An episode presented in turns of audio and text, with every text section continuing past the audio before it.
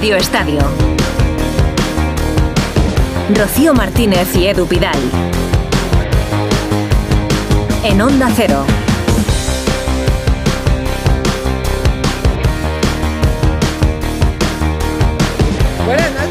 Buenas noches, Rocío. Bueno, esperemos que estéis ya todos en vuestra casita después de un buen fin de semana. O de Ah, camino, si han estirado el fin de semana y nos escuchan de camino a casa, pues también fíjate, tranquilidad. Qué mejor compañía que la de Radio Estadio Noche.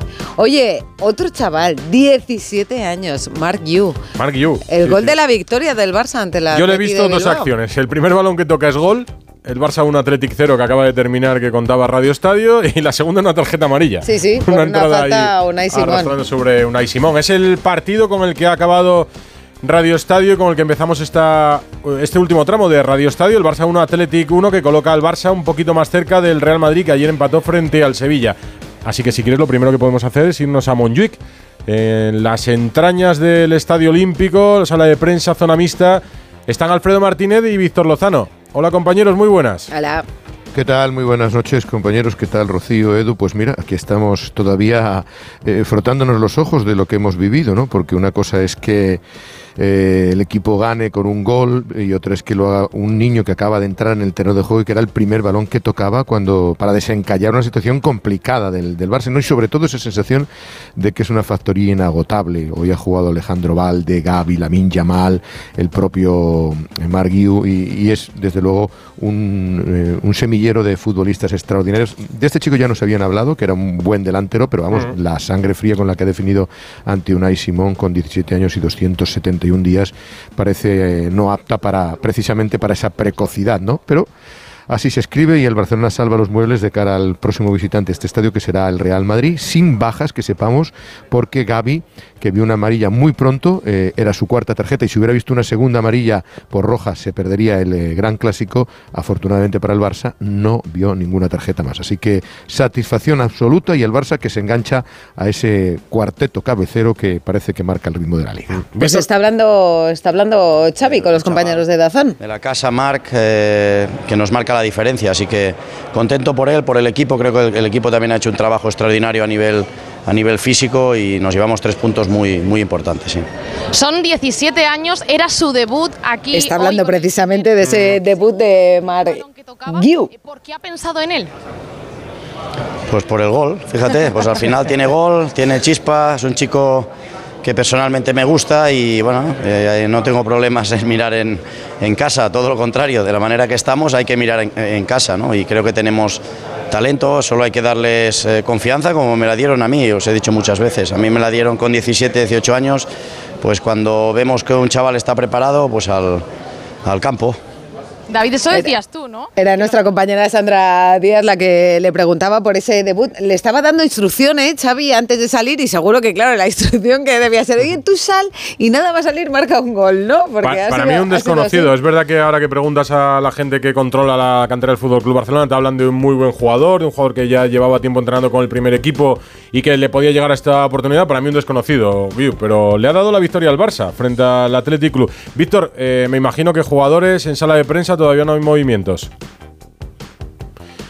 No los hay. En el estadio de Montjuic con Víctor Lozano y Alf. Víctor. Sí, sí, decía Ah. que buenas noches. eh, Muy buenas. No, no, de momento no hay movimiento en, los- en lo que es la zona mixta, todavía no ha salido ningún jugador del Barça, del Atleti. Sí que ha habido un momento que Gundogan se ha quedado sentado en el terreno de juego un buen rato eh, cuando ha pitado el árbitro y no sé si parecía renqueante o algo, estaremos atentos a ver si ha tenido algo por aquello de que el Barça va muy, muy corto de efectivos para Para ha los próximos partidos. que Bueno, tiene el Barça, un clásico, el clásico. un clásico al que el Barça llega a un punto del Real Madrid, que lidera la tabla junto al Girona, los dos con 25 puntos. Tercero es el Barça con 24 y el Atlético, ya que es cuarto, con 22 puntos y un partido. Y un partido menos. Pero ¿tú te imaginas mañana Guiu en el instituto? ¿Cómo debe ser eso? Hombre, no creo que vaya al instituto mañana. no lo sé. ¿No? Tendrá que ir a recuperarse a la ciudad deportiva Joan Gamper después del partido del Barça. Bueno, pero pregunta. No sé, bueno, igual va, por la, igual va por la tarde. Podemos preguntarle a toda la gente que está con nosotros en No, este mira, pues, tramo. pues tenemos aquí a Edu García, el director de Radio Estadio. Ya tengo la horma, la sillica. que tú, tú lo has vivido en, en directo. Yo estoy contigo, yo creo que tendría que hacerse una vuelta, ¿no? Por el centro escolar mañana, ¿no? Aunque no le tocara. Hombre, tú imagínate, ¿no? ¿eh? Ahí con la carpeta. Hombre, no, pero, perdona, en la carpeta, en la carpeta de sus compañeros van a llevar su foto. Como tiene que ser. El Claro. chaval ha tenido, fíjate, primer mm, 34 segundos ha marcado el gol, primer balón que toca en primera división y, y en dos minutos ha visto la tarjeta amarilla. Le ha salido perfecto. Yo tampoco conocía a Marguiu, pero tiene pinta que si la fuerza ahorcan al Barça, esto de proliferar. eh, chavales del vivero, del vivero de la Masía, le, le va bien. Y ha tenido arrojo, ha tenido un poquito de suerte, ha tenido ese desparpajo. Y esta noche seguramente que no la va a olvidar, afortunadamente para él. Tenemos por aquí a Jaime Rodríguez. Hola, Eh, has buenas. dejado la barca afuera, ¿no? Has dicho. Sí, sí, sí, he dejado la canoa, la M30, porque madre mía, qué nochecita tenemos en Madrid, una más. Estamos convirtiéndonos en Santander, yo creo, no Madrid, últimamente. Luego vamos a hablar de la noche del Madrid también ayer en, en Sevilla. Y tenemos a Cayetano Ross en Valencia. Hola, buenas noches. Hola, Cayetano. Buenas noches. ¿Qué tal? Pues sí, mira, es de 2006. Mark Yu eh, estaría en segundo de bachiller. No sé si está, ¿eh? pero que por edad le correspondería segundo de bachiller o algún grado. Pero hoy que no han estado demasiado bien ni Fermín ni han sido decisivos tampoco Lamin Yamal, pues aparece este chico y resuelve el partido muy difícil para Barça porque creo que el Atleti ha hecho un gran partido. Vamos, en términos futbolísticos es un juvenil de segundo año. Todavía le queda, la temporada 24-25 la hará todavía como juvenil. Ya se- veremos si en la primera plantilla del Barça o no. La Yamal hoy no ha sido, no ha sido titular. Mm. Alfredo, por cierto, eh, pues no lo ha visto mucha gente en directo porque 38.194 espectadores, la entrada más baja de la temporada de Montjuic, ¿no? Sí, sí, pero hay varios eh, aspectos. Ya lo decíamos ayer, el club esperaba en torno a 40.000, quedaban muchas entradas todavía en, en taquilla y es que los domingos por la noche no es un buen horario, a pesar de que el Athletic es un equipo con, con tirón. Luego los precios de las entradas, valía 189 la entrada más cara, no, no, no ayudan, ¿no? Eh, es verdad que hasta ahora el público había respondido, pero eh, las condiciones ya empieza a hacer frío. Al acabar el partido hacía bastante fresco, ¿eh? Habéis visto cómo había algunos con plumífero en el banquillo del Barcelona, porque aquí arriba hace frío por la noche, evidentemente no ha ayudado. Vamos a ver porque el miércoles se juega con el Shakhtar y el sábado con el Madrid. Mm, Yo creo que va a haber un llenazo de reventón, aunque Ahí sea a las ahí 4 y sí. cuarto de la tarde, y ahí sí que no, no, va, no va a fallar nadie. Habrá cerca del lleno técnico que serían creo que unos 49.000 localidades. ¿eh? Ahora se incorpora David Bernabeu, Edu García, Jaime Rodríguez, Cayetano Ross y Alfredo y Víctor acompañándonos desde Montjuic. Bueno, lo ha contado Edu en el último tramo, lo recordamos porque por si alguien se incorpora. Ha habido otros tres partidos en Primera División, Las Palmas 0, Rayo Vallecano 1, marcó al final un gol de Bebé en el 91. Girona Eh, no, 5, de Almería... penalti, que había fallado en Las Palmas además un Sí, penalti. sí, Uno lo sí. falló, el otro lo metió, pues ahí están los tres puntos. Just- justo antes, el Girona 5, Almería 2, que ha dejado la polémica declaración al descanso de David López. Decían, ¿qué aportan los jugadores hablando al descanso? Bueno, pues hoy polémica. Ha, ha acusado a, a Ortiz Arias, el árbitro madrileño, de insultarle. Lo ha corregido después Michel, el entrenador, que ha pedido disculpas. Y ha habido un comunicado del CTA que luego comentamos desmintiendo un posible insulto porque aclara que escuchado todo el audio y visionado en la sala BOR todo el transcurso de esas imágenes, no han encontrado ni un solo insulto por parte del árbitro. El colíder contra el colista. Y es que curiosamente la Almería se empezó adelantando 0-2 y fíjate cómo terminó el partido. 5-2, Iván Martínez, dos dobletes, Sabiño y Estuani. Eh, que está el Girona ahí, que llevamos 10 jornadas eh, y que estoy a no el, flor de un día. el Girona juega el viernes, creo, lo Sí, hablo de memoria. Juega el viernes con el Celta. Con el Si el Celta. Girona gana, se presenta al comienzo del clásico con el Girona como líder. Y si el Real Madrid no gana, por ejemplo, si empatan Real Madrid y Barça, el Girona acabará la jornada como líder. Que después de 11 jornadas No, no. tiene un mérito Pues tremendo. Ya lo tiene, ya lo tiene. Juega bien y de momento tiene resultados. Y Villarreal 1, a la vez 1. Y por resumir muy mucho el domingo, eh, sorpresa en la Fórmula 1, ha ganado Verstappen. ¿Sí? Sí, no sé cuántas veces ya ha ganado esta temporada. Ha ganado en Austin, el Gran Premio de Estados Unidos. Cuarto ha sido Carlos Sainz y Alonso ha abandonado casi al final por una avería después de haber remontado saliendo desde el pit lane y llegando a estar en posiciones de puntos. Bueno, lo del Camp Nou. Si queréis empezamos por ahí a la espera de que salgan protagonistas, Edu. Decíamos, no ha sido un, no ha sido un partido brillante del Barça, pero al final a estas alturas lo que, lo que cuenta es no perder la comba con el líder y han sumado tres puntos. Sí, yo sigo pensando que este Barça tiene muy buenos recursos, lo que pasa que luego en la gestación regular de, de ese fútbol fluido le cuesta mucho trabajo. El año pasado no tanto. Mm. Yo tengo la sensación de que el año pasado no le costaba tanto. Podemos hablar, si queréis, de la ausencia de Pedri, que, le que se nota mucho, o la de De Jong, que para mí fue fundamental las primeras seis, siete jornadas.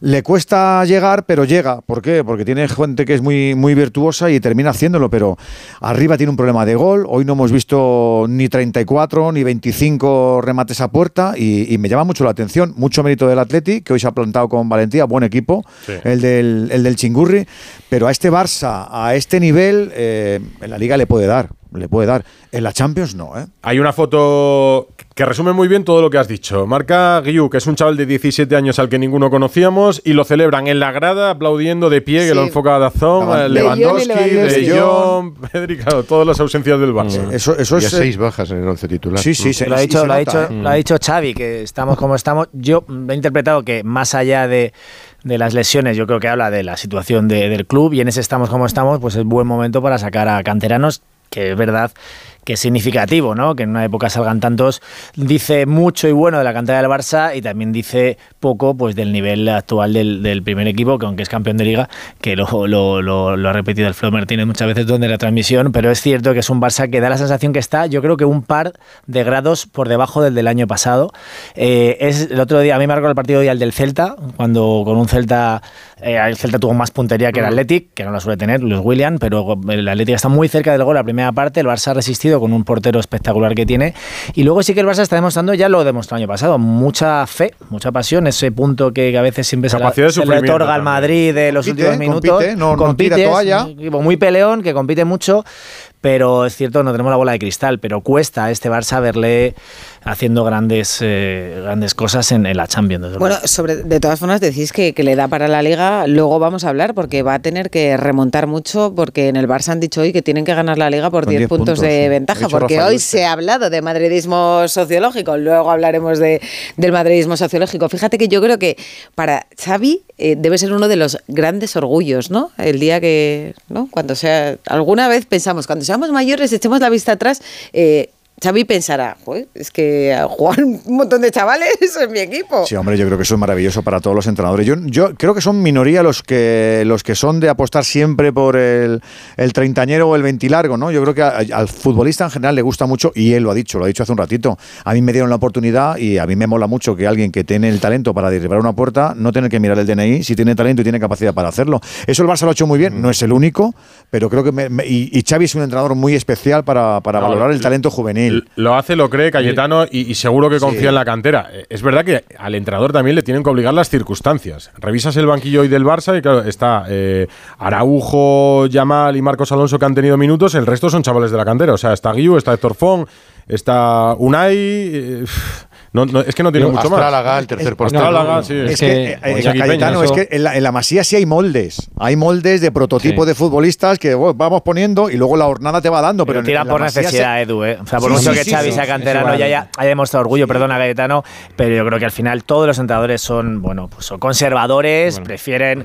sí. eh, prefieren valores seguros que chavales de 17 años. Eso siempre. Bueno, yo, yo creo que hoy el, el mejor jugador eh, hoy en día del Barça es Joao Félix, para mí. Eh, yo creo que está marcando diferencias. eh, es un jugador el- al que recurren los compañeros constantemente. Hoy eh, da el pase de gol a Mark Yu y, y- y siempre deja mm, 10 acciones brillantes. Y me está sorprendiendo, ¿eh? porque además está siendo muy, muy solidario en defensa, está ayudando mucho. Pero por otro lado, es verdad que Xavi es muy valiente. eh, Es que ha hecho eh, debutar a Fermín, a Lamín y hoy a, a Mark Yu. Y, y me gusta esta, esta valentía de los entrenadores, ¿no? Valverde también ha hecho debutar a un chaval de 17 años, a Duares, y, y esto habla de, de entrenadores que tienen mucha confianza en sí mismos, porque normalmente cuando tienen miedo pues recurren a los, a los veteranos, pero estos son los dos muy valientes y Xavi pues claro que por necesidad, pero, pero también tenía otros eh, recursos y ha preferido apostar por este chico Mark Yu de 17 años que al final ha sido decisivo con ese desmarque eh, por velocidad a la espalda de defensa de la que es muy difícil de pillar porque ha salido justo para evitar al fuera de juego y después batir eh, eh, cruzado a, a Unai Simón, que por cierto ha sido, ha sido el mejor de la Leti. bien. ha estado muy Salvo en el gol, Con- yo, eh, yo creo que salvo él, gol. él- él mismo se da cuenta de que tapa mal ya en Sí. el momento del disparo. Pero es verdad Para que mí con, había- con Sancet, con ¿eh? Sancet, con Sancet ha estado muy bien también Sancet y, y sí, el, el, el Barça tiene menos recursos. Yo también creo que, que- que está pagando un poco el, el medio campo, eh, pues Oriol Romeu y, y- y Gundogan. Sobre todo Gundogan no está tan cómodo jugando ahí en la base como se dice No, hombre, ahora claro. modernos de Eh, medio Es que. Romeo con De Jong sería otra cosa. El, medio Claro, campo del Barça sería digo. una cosa absolutamente distinta. Todos con De Jong son otra Eso, cosa. eso, es que iba a decir, De Claro. Jong con- Pero, claro. pero es verdad, eh, yo coincido con Cayetano. Primero en lo de Joao Félix, está teniendo un rendimiento extraordinario. Suyas han sido dos o tres oportunidades. Sí, una clarísimas. al larguero, ¿no? Sí, Otra de nada más cabeza, empezar el partido. final. Ah, Una, una de las paradas de Unai Simón ha sido él en esa doble. Sí, y, y se lleva, se lleva el equipo a la espalda. Un momento, Eh, un momento. ¿Qué te dice en ese Que vamos a escuchar, Mark vamos a escuchar, perdona Alfredo, que está el protagonista eh, con nuestros compañeros de Dazón. Que salga con todo, a presionar y que voy a tener alguna ocasión seguro y que la aproveche. Oye, David, no sé si eh, para ti David es uno de tus ídolos. Vamos, no se le pone la sonrisa, ¿eh? 100%, por eso mira hacia el suelo, porque es un poco tímido. ¿Eres tímido? Sí, ¿Sí? Le pregunta pues por David Villa, que es quien ídolos. está en la retransmisión televisiva junto a la periodista. La, enhorabuena. La enhorabuena y, y no solo por el gol, sino muchas veces Mira cuando cómo le mira a David Villa, ¿eh? eh, se dice, estate preparado, estate preparado que te va a llegar la oportunidad, ¿no? Creo que no estabas casi ni calentando, o llevabas un ratillo calentando muy, peque- muy pequeño. Lo niega con la cabeza, no, no estaba casi actitud que has calentando. tenido con 17 años de salir al campo con la dificultad que tiene, eh, es para darte la enhorabuena. El gol ha sido la frío, por Dios. Pero Sí. los minutos dentro del campo eh, has demostrado lo que decía al principio, ¿no? Que estás entrenando y estás preparado para cuando te necesite el entrenador y eso es lo más importante, ¿no? Muchas gracias. Y por hacerte una pregunta, Una pregunta, va. bueno, es una pregunta muy, muy típica, pero eh, ¿cuántos años o cuántas veces has soñado con, con este momento? Muchísimas. Yo creo que casi cada noche soñando con esto, pero tope de bien y muy orgulloso. Marc, quiero que veamos el Tope Le, de le mira, bien. le mira con admiración. es alto, ¿eh? Le, le- le mira, la- como la gente joven Es miramos, pues yo que sé, sí, en sí, mi sí, caso sí, Edu sí. García, Bustillo, gente que ya lleva muchos años en esto y les miramos y pues como el chico mira a David Villa. Claro, claro, ¿no? como cuando nos recibió Alsina aquí a nosotros, por ejemplo, Julia. Mira, yo coincido en una Pero es verdad que le abriguen, porque está Sandra, está con, con un plumífero, bueno, no es un plumífero, pero con una cazadora. Está Villa ahí con un chaleco y el Está el chaval chaval está... ¿Tú crees que va a tener frío? ¿Tú crees que va a tener frío? Con Sentirlo, no, sentirlo no, pero hombre, hay que abrigarse porque además, sí, mira, claro. después de lo de hoy será Ahora- convocado para el clásico. Ahora es cuando dicen las abuelas que te enfrías, que estás sudado, que te enfrías, tápate. Claro. Claro. Decir, Yo coincido en una cosa, además de, bueno, hoy Guiu, pero para mí, junto a Lamal, a, a Yamin. Lamal, el gran nombre del Barça en este inicio de temporada es Joao Félix. Y al principio hablamos mucho de, cuando empezaba a hacer buenos partidos Joao Félix con el Barça, dijimos, bueno, pues cuando juegue Pedri y estén todos y tenga que escoger eh, los tres de arriba Xavi, veremos a ver si juega No, no, pues- Joao Félix. Entre tanto, se está, está, saliendo ¿eh? en todos los Eh, partidos. Edu, se está saliendo en todos los partidos y lo que hay que mirar también es la tabla de la clasificación y ver dónde está el Atlético de Madrid, ¿no? Y no sé si en algún momento de la, de la temporada quizá eh, en el Metropolitano piensen si ha sido una buena operación darle a un jugador que realmente está, mm, bueno, siendo el mejor, recibiendo el balón, jugando con una, además con confianza, como decía Cayetano, o sea, participando en todas las jugadas, con mucha confianza, con, con, con colmillo afilado, buscando el pase, cosas que en el Atleti le costaba mucho más. Y al final, si es un jugador decisivo, pues no sé, si la operación de, de la cesión del Atleti es una. Yo, es yo muy creo que ya, ya ¿no? hemos dicho que Miguel Ángel está Jaime nos ha vendido ya la primera trampa, porque No. él sabe perfectamente, como buen periodista que es, que todo en la vida tiene su contexto. Él, por ejemplo, seguramente que la Super Pop no podría ser igual de buen periodista que lo es en el mundo. Pues igual le no estoy llamando Super Pop al Atlético Madrid, no quiero haters. Pero Un poco Joao. Félix en el Atlético de Madrid tenía un contexto, unos futbolistas, un sistema, un esquema que no le permitían Yo ser lo ese que pavo voy, que Edu, ahora sí es que ceder a tu, uno de tus mejores jugadores a un rival directo, La eso no lo tan ves. han intentado. No se suele el- ver en ningún esa- sitio. Lo, tantas lo hemos veces. visto Lo que muchas voy. veces en la dirección contraria. Sí, sí, no, no. si El, el Atleti se vio en la necesidad de tener que sacar a Joao Félix. Esto en, en el Atleti cuando se le pregunta, el- lo único que desean es mucho éxito a Joao Félix en el Barça, Para porque eso, caja. eso eh, querrá decir que el próximo verano Pero costará mucho más dinero y que un club, el Barça o quien sea, pagará mucho más dinero del que iban a pagar Ya, este verano. es que Por este tanto, recuperan parte. Ni un duro y encima te puede quitar la liga. Digo, Eso es verdad. Es que, o sea, porque al Madrid no se lo hubieran. Jamás, o sea, eso No, obviamente. no, claro, pero es que el Barça es el rival del Atlético de Madrid. Debería también, ser o no, no, no, o no. Es que es lo que hay que preguntarse, no lo sé. Bueno, Sí, será ¿cómo una, no? una devolución de favores, oye. No lo sé, ¿Sí? Vi- Por el de Luis Suárez. Claro, Villa, Que le dio Luis una- Suárez. Luis Suárez le dio una liga. Suárez le dio, le ayudó a ganar una Y, liga al, y- al y con, Atleti. y con Villa ganaron la del 14 Sí, sí. también, la que acabó Yo me de parece Lisboa. incomprensible, de verdad os lo digo. Si queréis, bueno. vamos a escuchar un poco a Ernesto Valverde, entrenador del Athletic Club, que está en la sala de prensa. Sí, está hablando de luego los lo han cambios cambiado y luego, pues que bueno, hizo en sobre la todo la, eh, el cambio de, estoy pensando de, de Íñigo más o menos lo tenía programado porque Íñigo estaba bastante fundido, ha tenido que jugar por, por Ander, no pensaba que iba a poder, vamos, seguro que no iba a poder durar todo el partido. Y la situación de, de Alex con Nico, Nico también estaba un poco, ya estaba cansado y Unai, pues bueno, en el caso de Dani le veía primero que me había quedado sin ventanas, tenía que hacer o un cambio o dos y le veía un poco fundido y aparte tenía una tarjeta, afrontar ya los últimos 15 minutos del partido. Así que iba un poco por ahí y sobre todo no perder posibilidades luego de, de ataque, porque veía que el partido se podía desequilibrar en alguna jugada y siempre piensas que te puede caer de tu lado. Lamentablemente ha sido del lado de ellos. Prensa. Tercera pregunta para el técnico del Atleti de Bilbao.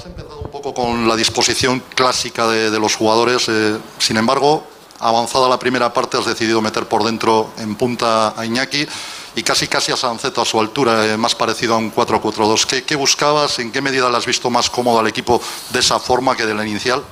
Bueno, Sanceta ha jugado en la posición que suele jugar, lo que pasa que defensivamente es verdad que nos está ayudando un poco para cerrar. Pues Valverde en la sala de prensa de Montjuic. David Bernabé, buenas noches. ¿Qué tal, Edu? Muy buenas. Aquí estamos hablando de Joao Félix y el tremendo inicio de temporada, de Guiu y el, y el gol que ha marcado hoy, nada más salir, primer balón que tocaba, de cómo está el Barça, de la ausencia de De Jong. Le hemos pegado un repaso al Barça impresionante. El titular para mí sería que ha sido otra vez un partido sin brillo, pero tres puntos en un Barça muy competitivo y efectivo. ¿Te parece? Sí, para, para mí el titular es que, es que al Barça le toca ahora mismo sobrevivir. Tiene bajas estructurales muy importantes a una semana del clásico y tiene que sobrevivir. Es verdad que no está siendo brillante. Eh, hoy ha habido de todo, pero ha habido fases del partido en que al equipo le ha costado, pero está sobreviviendo con orgullo y con un grupo, vam- vamos, yo diría que con Joao Félix y un grupo de chavales. Esa es la realidad. Joao Félix hoy ha hecho una segunda parte para mí descomunal. Se ha vuelto a, a poner el equipo a la espalda. Y luego tú mirabas el banquillo y claro, más allá de Araujo, que ha sustituido a Christensen, eh, los dos revulsivos que ha utilizado Xavi, uno es la Mal, 16 años, y el otro es un chaval que ha jugado solo partidos con el juvenil y en la liga y partidos de la Youth League. 17 años, sin debutar en el primer equipo y el primer balón que toca lo enchufa.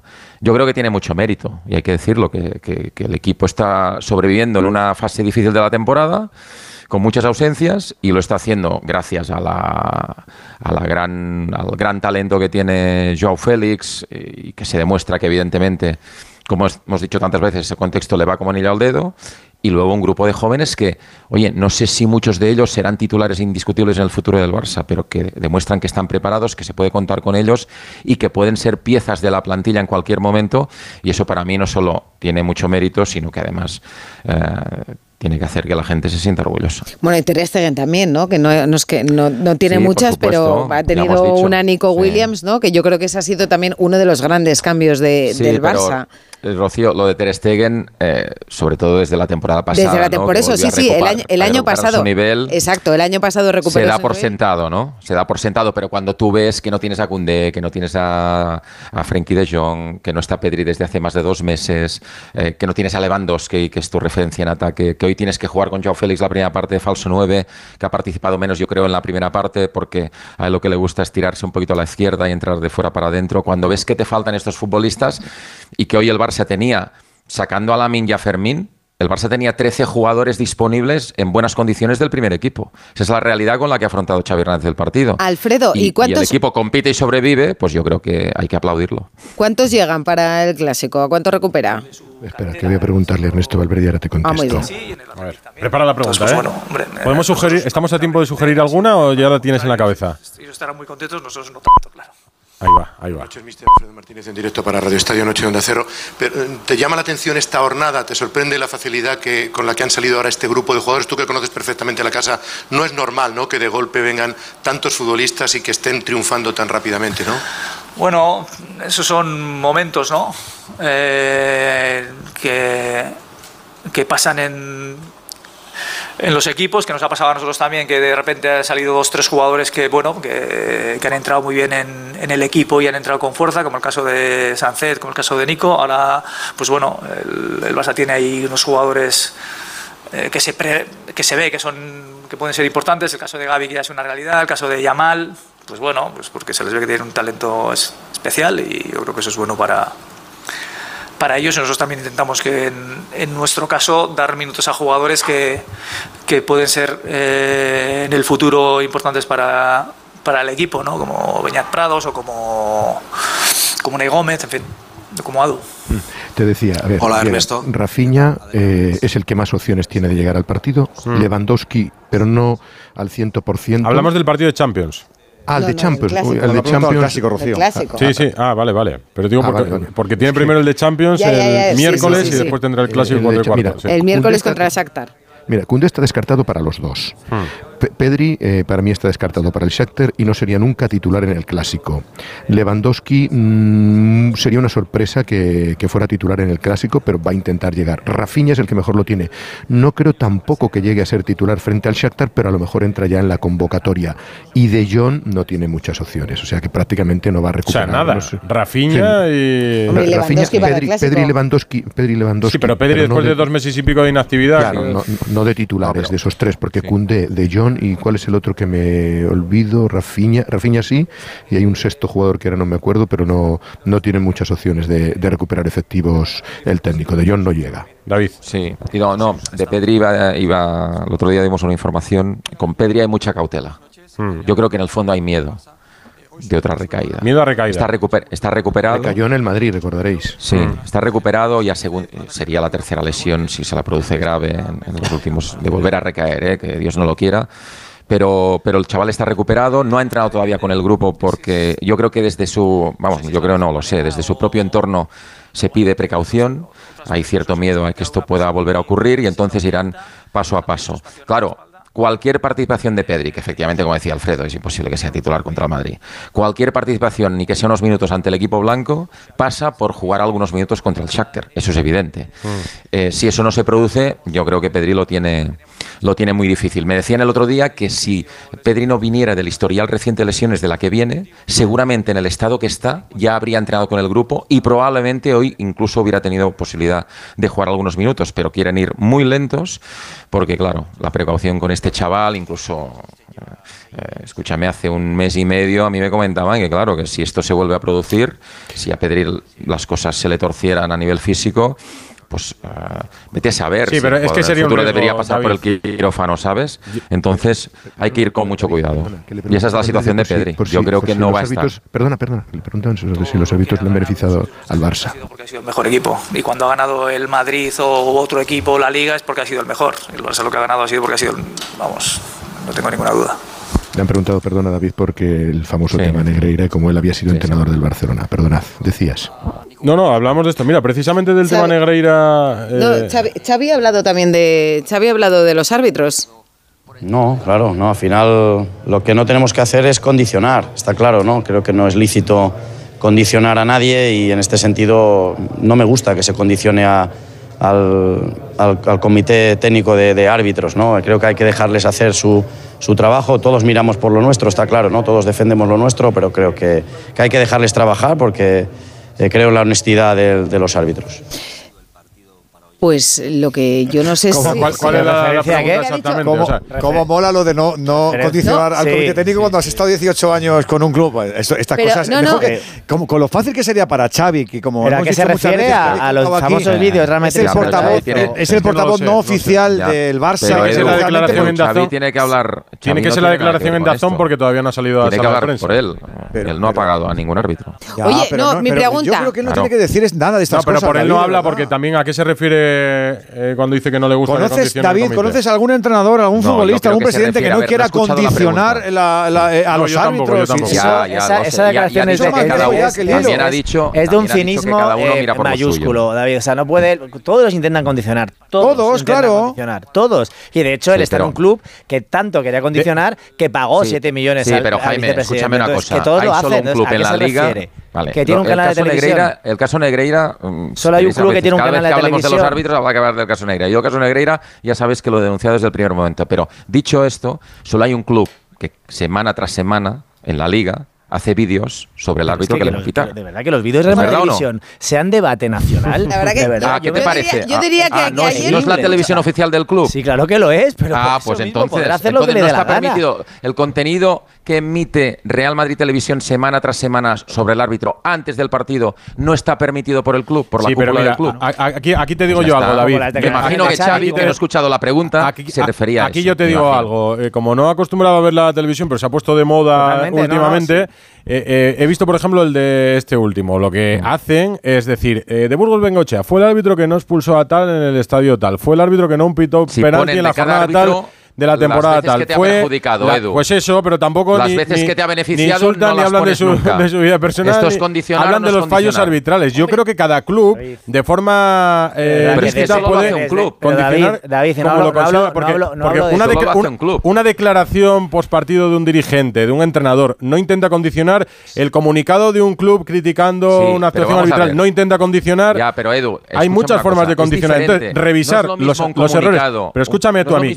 Cuando podemos Cuando tú en medios, pero cuando tú en distintos medios, eh, una persona de un club habla, critica, no intenta condicionar, no expresa una opinión, pues que tampoco yo le daría tanta importancia a unos vídeos, pero sean del, árbitro, Madrid, sea del, Real Madrid, o sea del Andorra en segunda división. Pero una cosa es quejarte del árbitro porque crees que te ha perjudicado desde el partido, rajar del árbitro, todo lo que tú quieras, hacer el comunicado que hace el Atlético de Madrid. Sí, pero, que, pero que yo no entendería que se queja del árbitro tal. Y otra cosa es cada semana, cada semana, con cada ¿Y y por qué una cosa, porque una cosa es peor que otra. Un momento, un momento, de lo que te ha perjudicado hasta el momento. Déjame un segundo no lo hace ningún club en España. ¿Quién es Rafa Yuste? Rafa, ¿y quién es? Vicepresidente. Vicepresidente deportivo del Barça. No, que es que no nos tenemos que ir a ningún sitio. Nos vamos a hoy, antes del partido. Vamos a escucharlo. ¿Esto es condicionar a los árbitros? No, no, por supuesto que creo que existe. Yo he estado en un mandato anterior con el presidente Laporta, he estado en este mandato eh, y estoy con el presidente, lo explico él muy bien.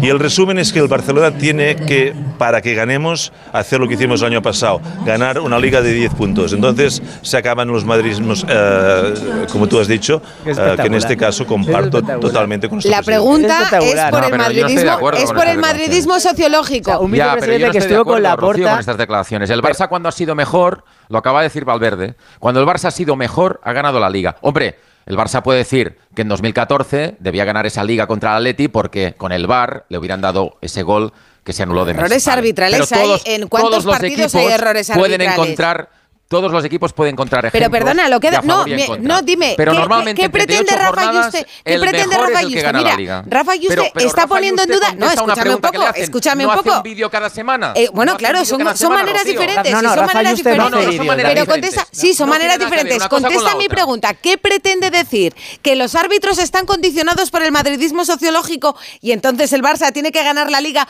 por 10 puntos como el año pasado? ¿Es eso? ¿No es eso lo que dice? Pues porque porque él, eh, supongo que pretende evidentemente decir eso. Ah, Insisto, pues entonces. No, no, no, lo apruebo, pero intenta decir pero, eso pero es mucho, como pero, respuesta David, a un club que, que cada semana condiciona a los árbitros. David, antes o sea, del partido. Parece, pero David, ¿te antes del condicionar, o sea, ¿te parece que unos vídeos que los bueno. dan en un canal de televisión hombre, por favor, condiciona y lo, que foco, hacía, y lo que hacía Víctor Juste en su, no, en su mandato, eso no condicionaba. Me parece tocar el violín, Jaime. Jaime, ya veo que te parece que toca el violín el Madrid cada vez que hace un de un árbitro. Pero será peor pagar al vicepresidente de los árbitros. Cuando te perjudica. Será más cuando te beneficia, Pero, no lo pones pero si da igual. A ver, eh, Ross, ¿qué es que no peor? Es, es peor, las dos cosas son feas. O sea, es feísimo. Hombre, es y mucho más peor pagar 7 millones mucho, al, al, mucho, mucho más que- bueno, grave, por desde favor. luego. Sí, sí, sí, sí, pero no un canal Vale, de acuerdo. Oficial de un club de fútbol. Los pájaros disparando contra las escopetas. O sea, que el Madrid y el Barça se quejen de los árbitros son los dos equipos más beneficiados en la historia del fútbol mundial por los arbitrajes.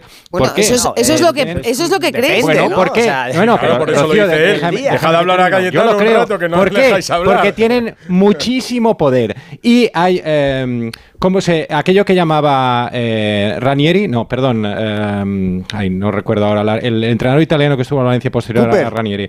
No, eh, ahí no me acuerdo. Bueno, hay, una, dependencia ah, psicológica de los, de los, no, era otro, ahora no recuerdo, pero es igual. Eh, Pellegrini. Dependencia psicológica. Acaba, psicológica. Acaba, no, no, que eh, psicológica y también económica. Dejada hablar por Cayetano, que es que no, no, no los, vale la tabla rasa con los dos equipos, Cayetano, no vale, que estamos descubriendo cada día lo que, ha pasado durante 20 años. Entonces, no me vale la tabla rasa. O sea, la única tabla rasa ahí es que hay un equipo, el Fútbol Club Barcelona, que ha estado pagando 7 millones a vicepresidentes eh, bueno, de los árbitros. Cosa, Jaime, y eso, si lo que ha semana, conseguido, a ver si David, eso no lo que ha conseguido es disquiciar ahora mismo el arbitraje español, porque ahora, todos los equipos no, se no, no, no, no, todos vosotros queréis venderte esta película. Vosotros, ¿Qué película? Con el caso, aprovechando Pero, el caso Negreira, que para mí es lamentable y lo he dicho siempre, no, es que lo es que un hacéis caso vosotros que es aprovechar marca. esta película para incluso estar criticando aciertos de árbitros en las últimas jornadas, porque es lamentable que el Madrid se queja ayer como se queja Ancelotti. Se queja ayer, que, por eh, cierto, eh, de, Ancelotti no se queja. Le preguntaron un día por los árbitros después de ganar un partido contra la Juve, que expulsan a Chiellini. Entonces, yo no evalúo, yo no evalúo el trabajo de los árbitros porque hay que aceptar las decisiones que toman.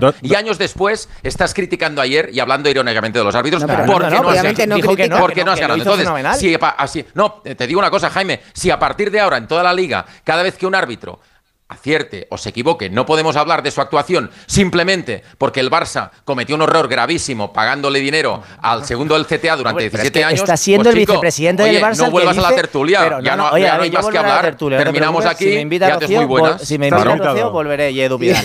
Pero digo que es que el vicepresidente de los, ah, del Barça es el que está diciendo que, el, que tiene que ganar con 10 puntos de diferencia la liga. El mismo vicepresidente que trabajaba con la puerta cuando pagaban al vicepresidente de los árbitros. Pues, pues, el mismo. ¿No te parece de un cinismo? es como el Madrid, cosas, cada año se ha quejado cuando ha perdido la liga que la ha perdido por culpa de los Bueno, pues resulta que ahora tiene está, pues, pues resulta que ahora estamos los, descubriendo los que a lo mejor había algo de razones. Dos cosas, y una liga de 38 no, jornadas no, la gana había el motivos mejor. para la queja. Dos cosas, dos cosas. Una, el mejor. No subáis tanto el tono que me vais a despertar a la gente que va durmiendo en el coche con el que conduce que va escuchando la radio. Se trata de que la gente se duerma tarde. ¿eh? Déjame la última pregunta, por favor. Está empezando eh, Xavi, está respondiendo en catalán en cuanto lo haga en castellano vamos para David, por favor, ¿qué diríais por favor. ¿Y qué diría este vicepresidente del Barça si se descubre al contrario? ¿Qué diríais? O sea, estáis hablando de madridismo sociológico, que es, un, que es, un, fenómeno. Si esto lo hubiera cometido el Madrid, pues en Barcelona ¿Qué se, estaría diciendo? no, diciendo no, en Madrid. Ya se dicen. Las mismas ya cosas se dicen que se dicen en Madrid. Ya se dicen. Se dirían las mismas cosas que se dicen en Madrid. Pero te recuerdo que siguen sin existir pruebas de adulteración de partidos. Yo, yo ya, pero es que eso no tiene nada que ver. Es, que, eso para mí hay dos cosas diferentes y con esto ya termino para irme a la rueda de prensa. Hay dos cosas que se tienen que diferenciar claramente. Una, que no hace falta demostrar que se compraban partidos para que Laporta tenga una responsabilidad por el pago al vicepresidente de los árbitros. Pero esto no debería ser una crítica de los medios, ni de Madrid, ni de Valencia, ni de Coruña. Sería una crítica de dentro del Barça. O sea, tendría que haber, lo dije el otro día, una oposición al propio Laporta que diga, esto en el Barça ha sido una vergüenza, yo soy socio del Barça y me presento contra Laporta porque esta actitud es impresentable. La que tuvo no Laporta en el primer mandato. No la ha habido. Bueno, Minguella, pero Minguella, no, pero Minguella no se presenta. que es una mochila y lo, conozco perfectamente, lo conozco perfectamente a Minguella, David. Pues y no se ha presentado y no se ha presentado ni se presentará a las elecciones contra la puerta. Por tanto, no hay una oposición no, clara. Está Víctor Font, está Víctor Fon, que es una persona que ni siquiera pide la dimisión de la puerta. falta que haya una oposición. A mí me encantaría que hubieran socios, socios, anónimos que dijeran, pero no, ¿qué estás haciendo con nuestro dinero? No, no, pero ¿sabes? Porque, ese es el segundo punto del comentario que te iba a decir, que es que el discurso de la puerta sigue calando entre el barcelonismo. Lo del madridismo sociológico se ha comprado ya y es la nueva bandera. Es una genialidad porque se pone a la misma altura, pues un error o un vídeo en el que eh, termino cosa, David, no se repasa, no se repasa. Espera que termino David. Bueno, no se repasa. Lo hacemos otro día. Espera, termino David. No se repasa el pasado de un árbitro diciendo que su hermano es del Madrid o es del Barça o es del Valencia o que se ha visto en la juventud al árbitro en una peña o sea, barcelonista o tal. No, no se, re, se repasan los errores que han tenido. Te puede gustar más o menos, pero es la opinión de un club a través de su canal de televisión. Quiero decir, oye, este árbitro es el que no nos pitó un penalti, este árbitro es el que nos pulsó no sé quién, este árbitro es el que lo hace un club. Sí, porque solo un, un ¿A ti club te tiene una bien, televisión Edu? en ¿Te abierto. bien? Porque ¿Te solo un club bien, tiene una Edu, televisión no? en abierto. ¿A ti te parece bien? Yo lo que ¿A ti te digo- parece- a ti te parece buen ¿Te parece gusto? bien esto? Yo lo que digo es que no es muy te he distinto. preguntado, te he preguntado no, si te pero yo parece- estoy haciendo para, para hacer preguntas. Pero, no te pregunto si a ti te parece bien esta lo- práctica. Si, estás opinando, puedes contestar a la Sí, pregunta. bueno, ¿Te parece os- buen gusto o no? Os lo estoy diciendo. ¿Te no parece parezca- buen gusto o no, Pidal? Os lo estoy No diciendo. os estoy. No diciendo, os estoy diciendo que no me parece nada grave. Que hablen de los Pero no te errores he del pasado. si es grave o no. No te he preguntado si han matado a Kennedy. Te he preguntado si te parece de buen gusto o Y mal desde luego no para ponerlo a la misma altura porque eh, Imágenes, por cierto, que no se, false- no se falsean, ¿eh? O sea, son, son todos reales las imágenes que se ponen. Sí, no, no, no, sí se falsean. no, sí se se falsean. Porque no pones los errores cuando que te perjudican al Madrid. Por tanto, Pero, falsean. pero no se falsean. En, cualquier caso, Jaime, vamos en a ver, cualquier- vamos a en ver. cualquier caso, en Jaime. cualquier Los caso se demuestra, en cualquier caso se demuestra, perdón todos, Que no es inteligencia eh, artificial, ¿eh? No es ChatGPT. Perdón todos. O sea, es- son Eh, imágenes. Perdón todos. En cualquier caso, eh, David también ha comprado el madridismo sociológico. Vamos a Xavi Hernández. Lo somos, como staff, sí, lo somos. Eh, siempre cuando, cuando las cosas no salen, he aprendido, o aprendí en su momento de muchos entrenadores, que hay que doblar la apuesta. Entonces, hay que apostar por la gente joven, gente de casa, con esta implicación. Y ya he dicho ahora a tu compañero pues que los veo preparados, les veo la cara y tienen hambre. Así que hemos apostado por, por Marc y nos ha marcado el gol y la, la diferencia hoy. Buenas noches, Xavi Alfredo Martínez en directo para Radio Estadio Noche de Onda Cero. Habrá quien piense que apuestas por ellos porque no hay más que donde buscar, que es por obligación. Pero claro, quedaban pocos minutos y había que meter a un chaval joven, ¿no? o no meterlo, ¿no? Claro, al final eh, tú puedes tomar la decisión que quieras, pero bueno, hemos, nos ha salido muy bien, sí. También podíamos haber empatado a cero o perder 0-1. Pero en este caso, pues se ha ganado con gol de, de un chico muy joven, 17 años, y bueno, contentos todos. Que todo el club lo debe celebrar hoy. No solo nosotros que le damos la oportunidad, sino la gente que ha trabajado con Marc todos estos años. Y señal de que, de que se está trabajando bien la casa. En, en el momento que estamos, eh, creo que hay que apostar más que nunca por la gente de casa y están, están preparados. Hay una generación muy buena, 2006, 2007, gente de 2005 que los, los, veo, los veo y los vemos preparados. ¿no? Buenas añadas estas, ¿no? Sí. Entonces, 2006, 2007. Te comentarás, eh, uno, si Alejandro Baldo tiene algún tipo de lesión o simplemente es lo del tema de las rampas que comentabas tú ahora hace, hace un Sí, momento, porque se le ha mira. visto en el cambio que iba muy, muy cansado. Y sobre todo que me comentarás del, de los cinco o seis lesionados que tienes del primer equipo de cara a esta semana, no solo Madrid, sino de cara al Shakhtar, si alguno de ellos puede, puede Bueno, llegar a tiempo. nos lo ha contado Alfredo ya, a ver. No, descartado, sí, Cundé no, no llega. Cundé está claro que, que tiene, tiene una lesión más, de más larga duración. Y Sergi casi seguro que tampoco. Pero los demás, vamos a ver, vamos a ver. Los demás depende de sus eh, sensaciones, depende de cómo están. Vamos a ver mañana, quedan seis días, pero con tranquilidad.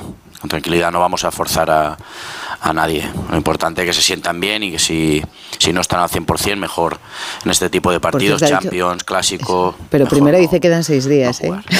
Él en su cabeza que tiene el No, clásico. pero me parece noticia que no descarta Hola, a Xavi, De ¿qué Jong. tal? ¿eh? Ese, eh, ya, es, ya es importante porque De Jong tenía hasta hace muy poco una férula y parecía muy complicado que llegara. De momento tiene cuatro opciones de recuperar. ¿eh?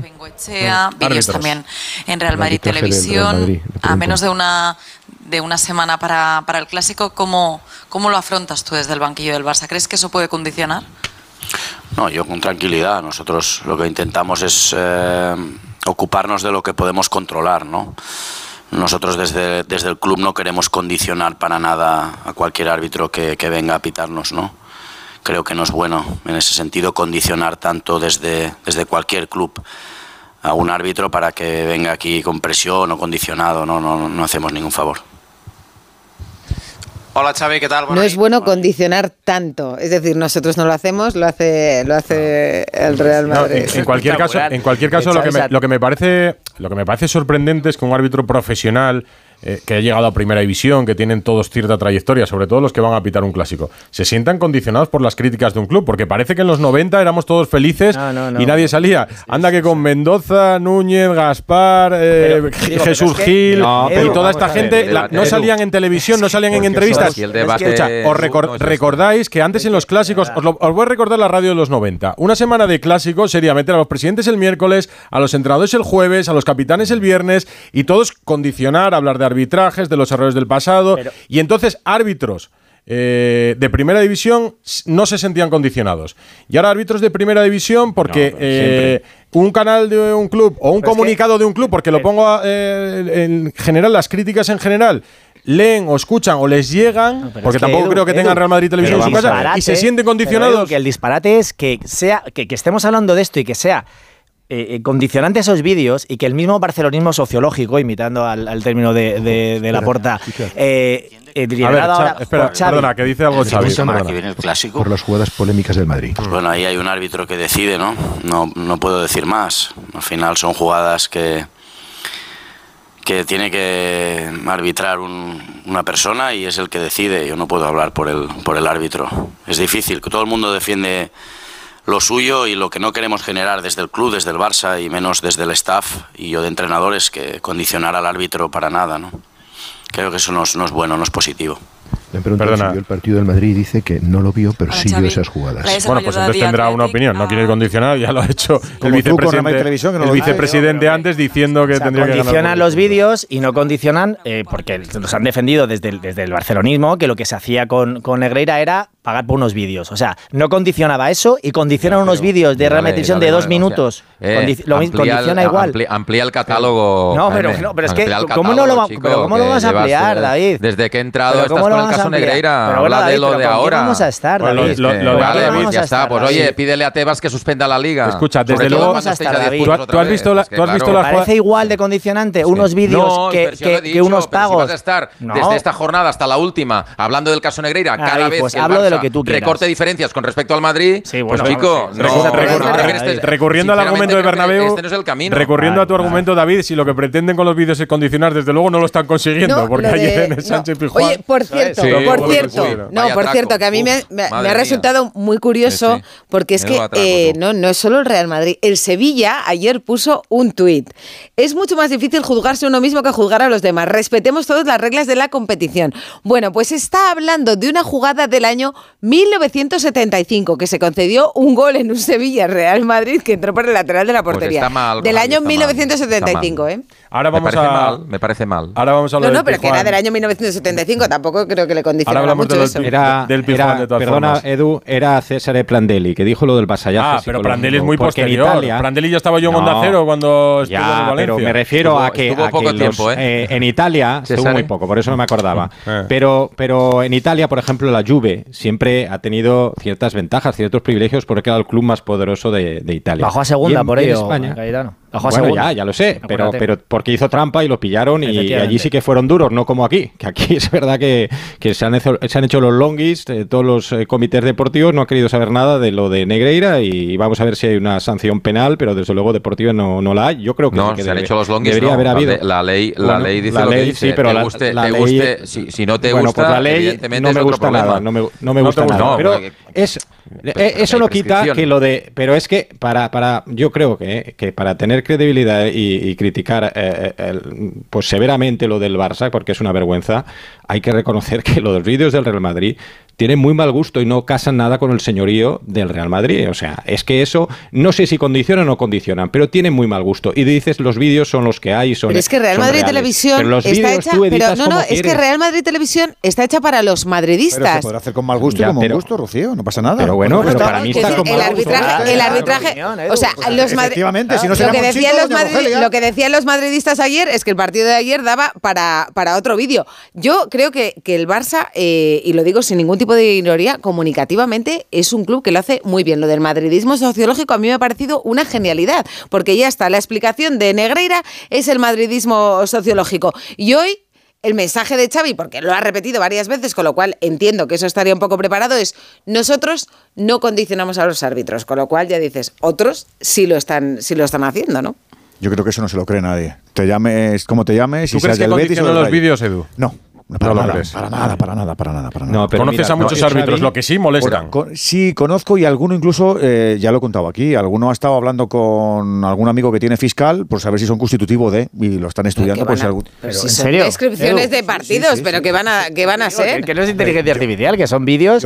Yo, afortunadamente para mí, o no, trabajo muchas horas y a Rema Televisión lo veo habitualmente, la tenéis puesta allí, que siempre mm. está puesta y yo lo veo mucho, pero no la escucho. Entonces, habrá algún árbitro que viendo las imágenes y los comentarios que hacen por arriba, pues se sentirá. Que no se acerque a los hábitos posjuzgados como, ahora, digo, por, si acaso, como tenemos, por, si acaso. O sea, no creo que estén para. Como tenemos un sistema garantista, si alguno considera que su derecho al honor se vulnera, pues. Se pero son comentarios, o sea, quiero decir que son análisis de jugadas de partidos. No tengo ni idea, yo, no, yo, los escucho. Yo, yo, espero que los juzgados que, que estén para otras cosas en este país que para analizar cosas que suceden, que este o sea, este decisiones arbitrales en un terreno de comentarios. Yo, de verdad, no, comentarios hay que, sobre que, dejad, dejad comentarios de, pero dejad que cada uno el giro es ya, pero si los periodistas ya tampoco, o sea, porque ya vemos, hemos visto a Ancelotti ayer, hemos visto hoy que lo vamos a ver ahora la rectificación un poco, el perdón de Mitchell tal. En el fútbol nadie puede hablar de los árbitros, pero si ya no no no, no Rocío, pueden, al revés. no pueden, todo el mundo está hablando porque está histérico Ancelotti no puede. Ayer tira de ironía para no hablar de los árbitros. Claro, pero Hoy Mitchell que, dice que pide perdón por lo que ha dicho su jugador. lo que digo es que si no se puede decir cosas que atentan contra el reglamento. No, no, pero que si los periodistas tampoco vamos a poder comentar. Ni primero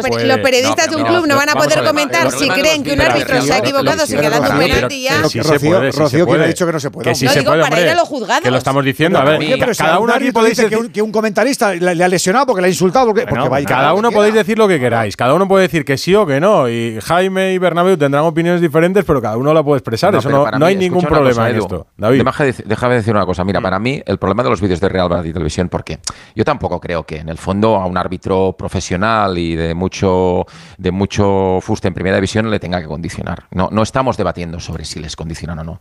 Mm. Debatimos sobre si las maneras son las correctas.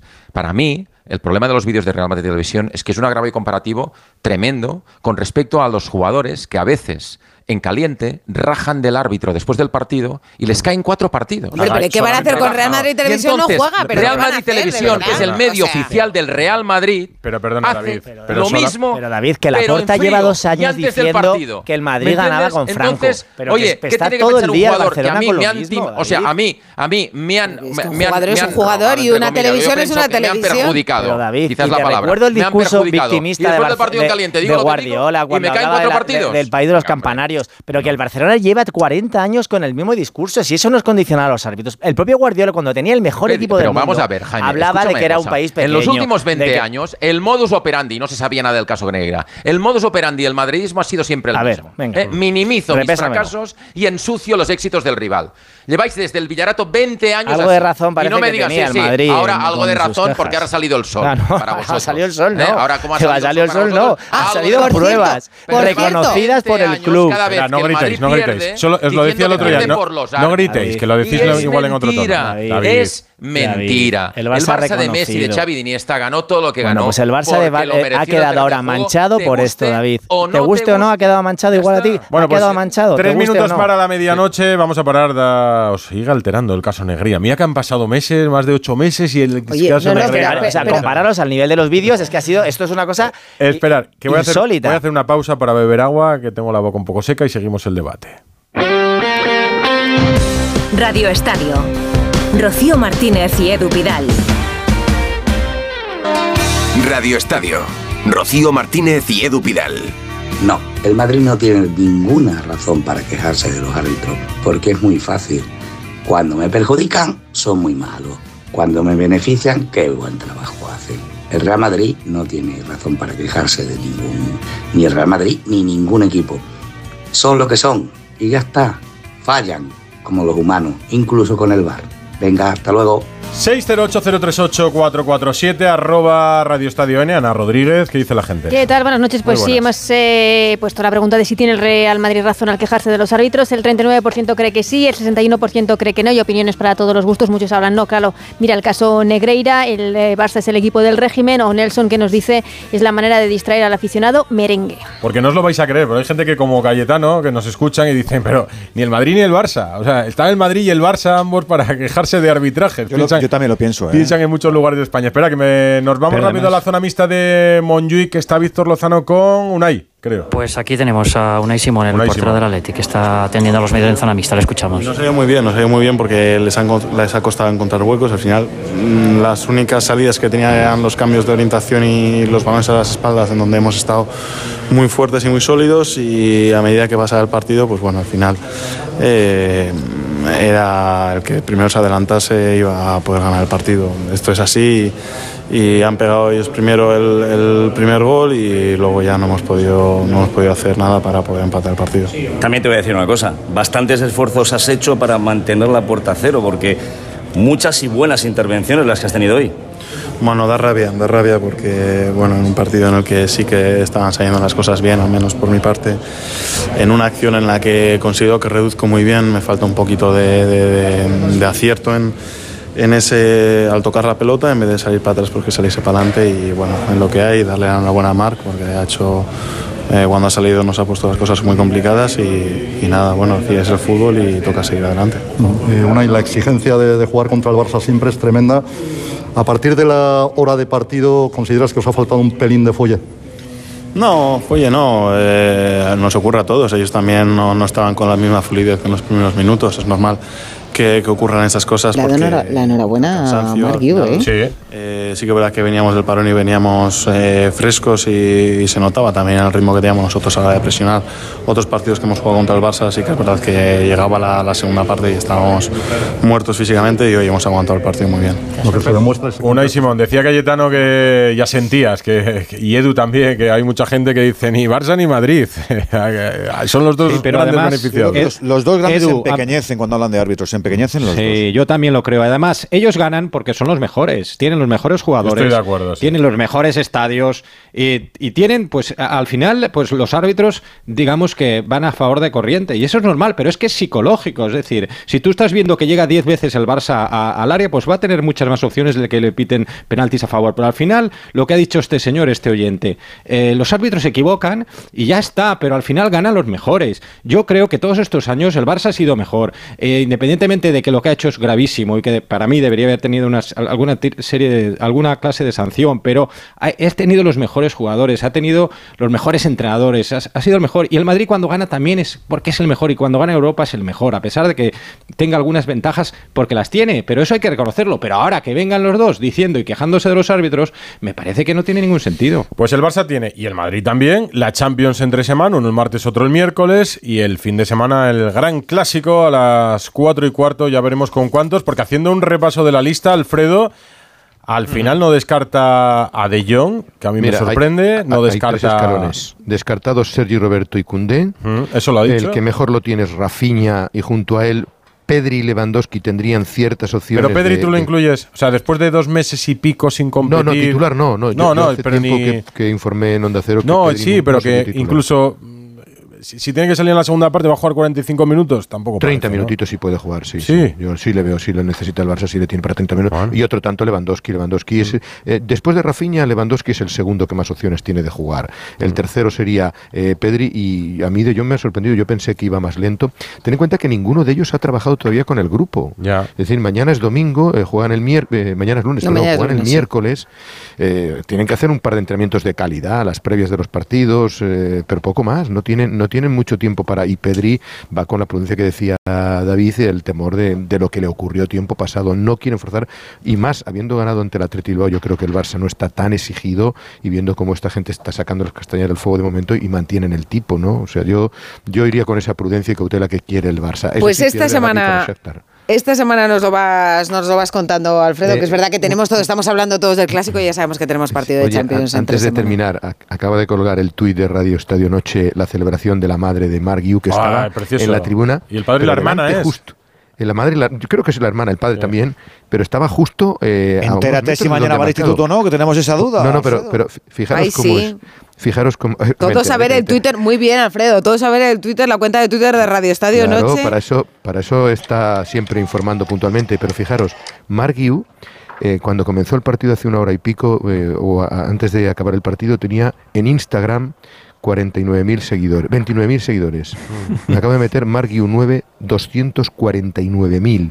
Y la de dos- mensajes privados que en una hora y pico, 200.000 seguidores pues más en las redes sociales de ha pasado de 49.900 a 249.000. A ver, si está estudiando, este chico tiene que ir mañana. Tiene que ir mañana ahí a que, a que le. Pero tiene que entrenar, tiene que marcarle al Shakhtar y al Real Madrid. ¿Pero a qué hora entrenan? que ¿A qué hora entrenan? Pues que se pase un ratillo, hombre. Que está en edad de escolarización No, todavía, es obligatorio. Es que la historia No, es, 17 ya es no. No, es hasta 16. Mira, lo, lo bonito que sería Meter hacerle gol la- en el primer gol. David, este reportaje... No, en el primer minuto. Este no en el reportaje- primer partido, en el primer minuto. Este reportaje lo harías tú. David, para el Sport, acompañándolo en metro a la ciudad deportiva, Hombre, saliendo sí, de las clases. Si esto fuera Ya- los 90, ya ¿ves? ha Pero ya no lo son. Bueno, en Deportes 4 estaríamos ya en casa de Manel Guibu, que es el padre de, Marc. O sea que, Haciendo sí, el reportaje. Pues en cambio mañana va a entrenar y estará, estará en la Champions, ¿no? Supongo, en la lista también. Sí, bueno, es de los jugadores que como lleva años en Sí, el claro. filial no tiene ningún problema, está en la lista B, por tanto puede estar inscrito y, y me imagino que tendrá ciertas opciones. La verdad es que cuando uno está tocado, ¿por qué no? Eh, tenía dos, dos, dos delanteros, Marguiu y Víctor en, en el, en la- en el banquillo, ha optado por Mar, yo me imagino que sí que, que puede tener opciones de jugar minutos con el Shakhtar. Ay, de verdad, qué maravilla es lo de los padres. No lo había visto. La madre Sí, se sí. lleva la mano al Tienes pecho, que ver se el- sienta el- el ahí. O sea, tienes que entrar a la cuenta ahí a verlo. Hombre, ponte en la piel de esa familia. No, no, que bueno, está bueno, esperando bueno, el debut, que podría darse o no, según cómo Bueno, está la madre rompe a llorar, ¿eh? Rocío. La madre rompe a llorar. Jaime también, seguro que sí. Hombre, Jaime es una persona muy humana. Pues que No. Gran jugador para la selección, ¿o ¿no? Eso, espero, eso espero. Pues, Hombre, no, tardará en ser convocado. Nos vamos que volvemos el, miércoles otra vez aquí a las seis y media. Y el, sábado otra vez aquí. Nos vamos a sabe montar la tienda de campaña aquí en Montjuic. Pues nada. Muchas gracias a los dos. Alfredo Martínez y Víctor Lozano, Bueno. gracias y un abrazo. David Buenas Bernabéu. noches a todos. Buenas Gracias noches, y un abrazo. Juventud. Porque Bueno, hasta luego. hasta luego, que no es el Madrid el único que ha rajado de los árbitros, No, porque hoy la rajada ha sido de David López, jugador del Girona, en el descanso No estoy de acuerdo. en Dazón. Vamos a oírlo. Yo respeto el trabajo de todos, pero la mala educación y la prepotencia, yo creo que todos los jugadores de primera división estarán de acuerdo. No se puede trabajar así, es muy difícil. Intentas centrarte Ah, en el de un partido, árbitro, perdón. pero es difícil. Te falta el respeto, te insulta, quiero decir. Es difícil trabajar así, en fin. Me refiero al árbitro Miguel Ángel. Yo creo que ya los jugadores de primera división lo Ortiz. Arias. Es un tema que va más a lo humano que a lo profesional. Quiero decir, estamos todos trabajando. eh, siempre puedes decir alguna palabra más por encima de tono de la otra, pero no faltar el respeto, no insultar. Estamos todos en el mismo barco. Voy a hacer dos, dos eh, matizaciones. Tienes razón, menos mal que te tengo aquí. No raja de los árbitros, raja solo de, De Ortiz este, Arias. de Ortiz Arias, el trato, no árbitro de la labor Y, profesional. claro, ¿eh? es que es lo que iba a decir. La matización. Bueno, aquí la confusión, ahora lo contamos, es que eh, él dice que insulta, el CTA dice que en los audios no se ve que el árbitro insulte. Ahora nos Pero cuando preguntas a jugadores de primera división eh, a los que les ha arbitrado Ortiz Arias, sí te hablan de una actitud diferente a la de sus otros compañeros en primera división. O sea, que sí que es un árbitro. Eh, eh, Prepotente. sí, eh, un poco, sí. Y desafiante. Y si, y- y si- y si preguntas a sus compañeros de profesión, lo mismo. también. Lo mismo. Bueno, contabas Pero- algo en Radio Estadio de que Ortiz Arias tampoco es el. Pero yo creo que hay tanto miedo a estas que estas declaraciones supongan sanciones que Mitchell, su entrenador en Dazón, decía esto. Estaba hablando con el árbitro. He ido a pedirle perdón por las declaraciones de David, creo que se ha equivocado. Eh, han tenido un rifirrafe pues, en- por dos acciones. Ha ido a pedirle no- perdón al árbitro por lo que por lo que ha dicho su futbolista. Y bueno, le he dicho que, que, bueno, que en nombre de nosotros, que perdón, porque el arbitraje no ha sido, eh, ha sido un buen arbitraje y no ha influido para nada en el, en Perdón, el juego. perdón, pero no pongas en el acta que me quedo sin el futbolista durante, Hemos ganado 5-2. durante unas temporadas, durante unas, unas jornadas. A, a ver si lo dice. Y bueno, son situaciones que debemos controlar porque las declaraciones hay que, hay que intentar ayudar a los, a los árbitros y David es un jugador que es un profesional espectacular y bueno, ha tenido un, un error que, del cual pedimos perdón. Él es un árbitro también intenso, eh, caliente y que han tenido pues eh, unas palabras y ya está, se tiene que quedar en el campo. A ver, eh, Mi- eh, Mitchell lo que intentaba matizar después en la mí- rueda de a mí- prensa. a mí no me ha que lo ¿eh? tenemos, lo No. tenemos, lo tenemos también, ¿no? No, no, no, no, espera. ¿No? ¿No? lo que dice Mitchell después en la rueda de prensa es que habla, precisamente como decía Edu, de la actitud eh, en el campo, que no hace una valoración del arbitraje, No, no, no. que no dice se ha inventado un penalti, ha sacado una roja, no, que eso no lo dice. Que dice, y lo explica Mitchell, dice básicamente que no le cae bien, como si yo digo, este periodista no me cae bien. Le intenta quitar gravedad a las declaraciones. De hecho, Ortiz Arias no refleja nada en el acta. ¿Qué va a reflejar? no tiene nada que reflejar. Las tres tarjetas amarillas que sacó durante el partido. Lo que hace el CTA es matizar algo que dice David López. David López dice, insulta, y lo dice dos veces, insulta durante el partido, nos insulta. El CTA ha escuchado el audio del partido en la sala BOR, todo lo que dice el árbitro durante los 90 minutos, y ¿qué dice Gonzalo Palafox? Hola. Hola a todos, ¿qué tal? Bueno, Buenas. pues que no hay ningún insulto por parte del colegiado de Ortiz Arias hacia David López, el jugador del Girona. Es más, eh, según me comentan desde el propio CTA, eh, el colegiado se comporta de 10. De 10. E incluso es por ello que invita al Girona y a David López a que acudan a las Rozas, a que acudan a la sede del, comité, que se escuchen los más de 90 minutos de, de audio y que a partir de ahí eh, David López eh, rectifique y pida disculpas. Una cosa hay que explicarla también. El jugador del Girona no puede ser sancionado por estas declaraciones, porque eh, según ese artículo 100 bis del reglamento, él no duda de la imparcialidad, por ejemplo, del árbitro. En ningún momento. En ningún momento. Pueden sancionarle de otra manera. Pero por eso no, no le pueden caer de 4 a 12 partidos. No está hablando de que el árbitro se ha inventado un, penalti, no está hablando de que el árbitro eh, ha ido a favor de un equipo. No, no, está diciendo que el árbitro le ha insultado.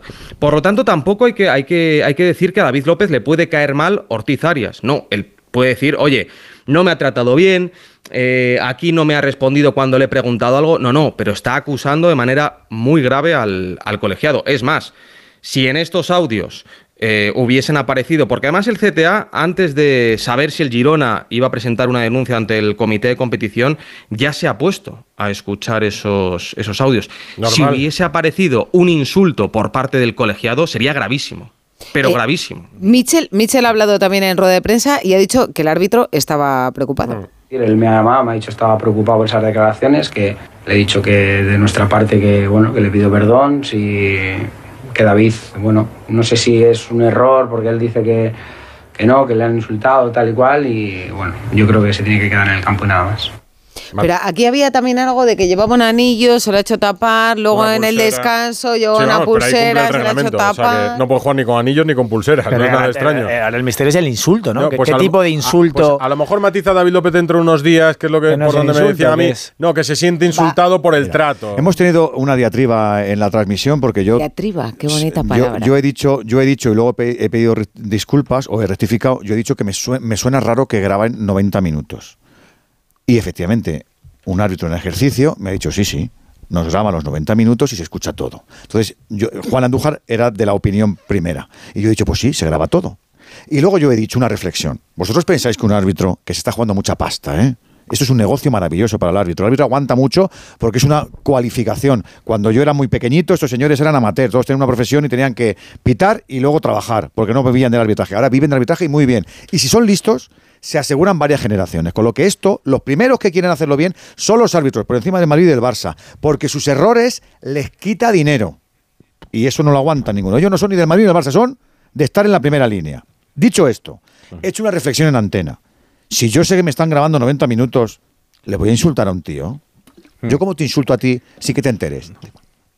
Y no te enteras. Ahora no te estás, Claro, se claro, es que- claro, es que se claro. en la carrera. El que no claro. es David López. Si, ha- no si ha habido, ha- si ha habido insulto para David López, no es sonoro. No es tonto, Miguel Ángel. ¿Cómo va a ser tonto Miguel Ángel si tiene ya muchos años? Tiene 38. Si le ha insultado, no es con, es con, lo- es con los labios. Le habrá dicho lo que le haya dicho con los labios. No que le están grabando. Si es que tonto no son los árbitros. Decías que para sus compañeros, contabas en Radio Estadio, tampoco es el más educado de los árbitros Es de más, primera. nada más eh, producirse el acto y sin haber terminado, a mí me han dicho, hay cinco momentos de fricción con futbolistas entre primera y segunda que los tiene detectados el Comité Técnico de Árbitros. Y después de decirlo, que yo lo he contado en antena, dos medios de comunicación como Marca y Relevo han sacado el historial, el empujón a un jugador del año pasado, el y para abajo. Los compañeros a Miguel Ángel le tienen calado. Le tienen calado porque era un protegido de Velasco Carballo, se está ganando, etcétera, etcétera. Es un árbitro que Del colegio madrileño. es un árbitro que eh, se exhibe en exceso, ¿no? Es demasiado con el futbolista, mm, pero tonto no es. ¿Cómo? Si yo sé que me están grabando, te voy a decir a ti, hijo de las cuatro letras. o- De verdad, claro, que, que- que estamos hablando de cosas muy serias, sobre todo cuando el que antes estaba le tenía protegido y el que está ahora le fiscaliza. Mira cómo ha tardado poco. Medina Cantalejo no se han cerrado ningún hotel y ha dicho, no, no, venga, a rebobinar los 50 minutos de la primera parte y a escuchar qué ha pasado ahí. que han Venga, invitado pues, al Girona. ¿Cuántos? ¿Cuatro tíos? Allí cuatro escuchando. Seis, seis. Venga, todo el mundo escuchando allí. Cayetano. Bueno, estaría bien que, que las hiciera, que hicieran pública la grabación o que se la dieran al Girona y que pudiera. Se la van a dar al Girona. Efectivamente, pues muy bien, me parece perfecto. Eh, efectivamente, las, si, si eso hubiese sido verdad, es decir, si recibe un insulto o profiere un insulto el árbitro Ortiz Arias a David López, su carrera está eh, finiquitada, Mm. porque es gravísimo, un árbitro no puede. Pero yo también creo que, como dice Edu, mm, vamos, a salvo que pierda los nervios, eh, que sea muy temperamental, de todas maneras, este eh, carácter prepotente eh, del que estáis hablando, eso me parece que tampoco eh, va bien con, con- con esta profesión de jueces. El juez tiene que ser muy sereno. Y, y bueno, pues si es así ya tiene precedentes, pues eh, efectivamente algún toque le tienen que dar y, y tiene que corregirse porque no puede ir tratando mal a los jugadores. Pero el, el jugador del Girona habla con, bueno, con, con- con- con profundidad, ¿no? Como diciendo que ya se habla en el Dolido. que se habla Yo no, como que yo no venía, creo que esté no sé si está el de- chaval dolido. de, diciendo, de "Tío, otras temporadas es que le estamos todos conocía en el mismo barco, como diciendo que el espectáculo O sea, forma parte de todos es los un nombre de árbitro que para muchos aficionados es desconocido, lo estarán conociendo hoy Es y nuevo, debe ser la claro, etapa debe ser de- que de viene y cuando él dice los futbolistas de primera ya lo ¿no? conocen, es que esto ya lo han hablado. Claro, que lo han hablado entre ellos, por tanto sí que hay como mar de fondo, ¿no? En- con este con este buen señor. Partido 40 en primera, como nos recuerda. Bustillo. Pues, Pues- eh, para Fox, muchas gracias. Abrazo fuerte. ¿Irá el Girona a escucharlo en persona? No, ¿no? Bueno, pues a lo mejor por el morbillo de escucharlo. pero el Girona, a mí no me ha gustado Michel. Yo iría. Ya por- lo- a mí no, me- pero ¿No te ha yo iría gustado por Mitchell? ¿Por qué? curiosidad, No la me ha verdad. no ¿Pero por qué no te ha gustado? Hombre, porque, el puro, porque ha puesto al pie de los caballos a su futbolista por el puro tacticismo. No es mala Pero cosa. yo muy- creo que le estaba protegiendo. Yo creo que no. Yo creo que las declaraciones han sido lo suficientemente cabales. Por eso decía que a mí la palabra rajada no me pega con lo que ha dicho David no López. quiere que dejar, el chaval no quiere estaba dejar- dolido. No quiere dejar ninguna duda, duda. de que el Girona no quiere ir un paso más allá Yo de lo que ha ido David él López se ha al dado descanso. cuenta, él, se, él se ha dado cuenta, lo he dicho en directo dos veces. Yo creo que él se ha dado cuenta del ruido que se han levantado, pero él no, ha pa- no se ha parado antes de decir, de, tienes que haber visto lo que ha dicho el chaval y el, y el calado de las palabras que no son injuriosas, no son injuriosas. Lo que dice David López no, es- no hay, no hay, no hay dolor. Hay, hay de que está resignado a que hay un tío, joder, tío, que estamos aquí todos jugando para que tú me maltrates mal. y Hombre, no me ya, trates pero cuando dices que te insultan en un campo de fútbol, Pues eso es grave. peri- Eso es periodísticamente grave. es, un documento eh, impagable. Tener esta declaración de un jugador al descanso. A lo mejor es el y propio el tener jugador. el sonido de los 90 pe- minutos pero- estaría bien también. Pero posiblemente el propio jugador es el que, si acaba de tener un encontronazo con Ortiz Arias, al descanso tiene que decir, no, yo mejor me voy al vestuario y que hable otro compañero. También entiendo a si Michel, es ¿eh? Pero si es que no, está- no está caliente, está dolido, está resignado, no está caliente. Igualmente Dejemos creo a los que. jugadores que hablen, ¿no? No, no, sí, no, no, claro, eso que es. hable seguro. Bueno, que- que si Digo están desde la si perspectiva algo del que decir, jugador. se callen. Digo desde la perspectiva del jugador. Imagínate, también, cuando haya escuchado. que lo- que lo gestione el Girona. Michel está pensando, como me lo escuchado- pierda contra el Celta. No, no, en el descanso. No, cuando haya escuchado el descanso de Gracia dirá, ya ver la segunda parte. Un partido que estaba igualado, ya ver la segunda parte la que nos cae con, lo que Pues no tenemos este dudas de árbitro. que esto al, al descanso ya lo sabía Ortiz Arias, ¿no? Yo- Aunque yo- no lo hubiera yo- escuchado. Mira, yo tengo en este teléfono el árbit- eh, ocho árbitros de primera división. Ah. Y tengo la costumbre de en el descanso ver si están en línea. Te diría que los ocho en los descansos miran el teléfono. Sí, van a borrar el tuyo para que no te vean entre los contactos. que lo borren. Están en su derecho. Abrazo para la Fox. Se puede Chao, quitar chao. la línea, ¿no? 12 y Pues lo 20. tienes. ¿Os apetece hablar de lo que pasó ayer en el Sánchez Pizjuán? por favor. Venga, pues vamos a hablar de Sevilla. Radio Estadio. Rocío Martínez y Edu Pidal. Radio Estadio. Rocío Martínez y Edu Pidal. Este es el cuento de nunca acabar. Al Madrid siempre le pasa. Cuando hay un árbitro que dice que es lo que yo diga, no hace falta el VAR. Para eso se puso el VAR, para que el árbitro decida él como quiera. El VAR se ha puesto para aclarar las cosas. Si no es así, que quiten el VAR y que se siga pitando como ellos quieran. 608-038-447 arroba Radio Estadio N. ¿Qué dice la gente? Sí, la gente sigue opinando igual que el 40% dice que el Madrid no tiene razón en quejarse de los árbitros, el 60% dice que sí, pero traigo comentarios de ese vídeo que hemos colgado en redes sociales de la emoción y la, el orgullo de la familia de Marc Yu al meter el primer gol como azulgrana en el primer equipo del Barça. Por ejemplo, nos dice Aida, esto es lo más bonito del fútbol. David, la emoción de una familia. También Chacín, que dice, esto me conmueve mucho, qué lindo ver que aprovechan estas oportunidades, vivan los jóvenes del fútbol español.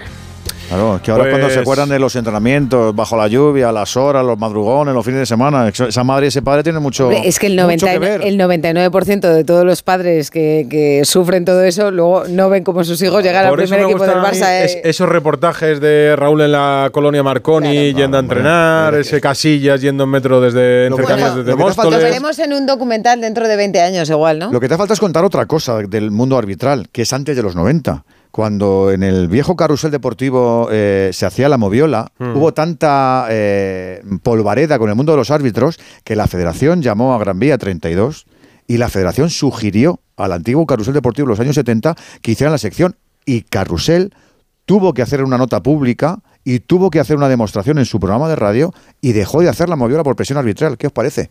Eso está en la historia de la radio. Sí, sí, pues me parece que. Tuvieron no sé, que dejar de hacerlo. que no porque ya en esa de época, y no había, no había televisión, no había televisión, no había canales, y tuvo que dejar por la No, polvareda que claro se levantó, no tuvo había que dejar de televisión. emitir la, se la televisaban moviola. los partidos. El árbitro de Burgos Bengochea tuvo mucho protagonismo ayer en ese empate a uno entre Sevilla y Real Madrid. ¿No es así, Alberto Pereiro? Buenas noches. Y tanto, ¿qué tal? Muy buenas noches a todos. Por Muy cierto. Edu, se te ha olvidado contar que eh, Casillas le pedía 5.000 pelas a Hierro para eh, marcharse en un taxi. Y se fue en metro y guardó las 5.000 pelas Y se iba en el bolsillo. metro y se guardaba las 5.000 pelas. Pasa que una ahí, historia maravillosa. ahí de la difiere la cantera versión de Fernando que es esa. La visión de Fernando es esa y la de Iker es que no, que se pagó el taxi. Y que lo que no le me dio cre- es la vuelta. me de- creo- me creo a del Fernando. taxi. Bueno, Yo pero creo a Fernando tampoco dice también, nada malo de. Casillas. No, en esa es época muy era un ahorrativo. chaval, Siempre ha sido muy ahorrativo, Pues demasiado anda que- ahorrativo. anda que- Anda que no lo he hecho yo eso en casa. Oye, mamá, que 5.000 tengo que pelas con esa edad de aquella época, claro, imagínate. Bueno, del Pero bueno, sí es verdad que ayer hubo ¿Qué, un qué- qué es- ¿Cómo está el Madrid con de Burgos Bengochea? ¿Están preparando otro Pues es- vídeo ya o qué? No, ya lo hubo. Eh, no digo otro de después, digo con lo de ayer. No, no, no, digo que ya lo hubo después del partido. Ah, vale, vale. hubo una, eh, no digo, de- eh, se pusieron evidentemente las imágenes en repetición en Rama de Televisión y el, eh, el presentador del espacio postpartido del, eh, del Madrid en, en RMTV, que era Álvaro de la Lama, pues le pegó un repaso al árbitro eh, bastante considerable. Hasta ahí, no voy a hablar más de la tele porque eh, todos los días es la misma historia y ahora veremos a ver, porque Champions no lo hacen eh, con los eh, colegiados de previo a los partidos de Liga de Campeones, solo lo hacen con los de Liga y habrá que esperar la semana que viene para el preclásico que va a estar eh, cachondo el tema. Pero, Pero eh, y hablando, el- hablando concretamente Dime. de las, de las jugadas, ¿tú entiendes por qué, por qué para la jugada del gol anulado al Real Madrid, por ejemplo? No, porque no es entendible por una mala decisión anterior. Es falta de Rudiger, eh, pero eh, pararlo a los, ya lo explicaba Andújar ayer, pararlo a los eh, dos segundos, segundo y medio, tres segundos no tiene ningún sentido. Es verdad que Después de decir que siguiera.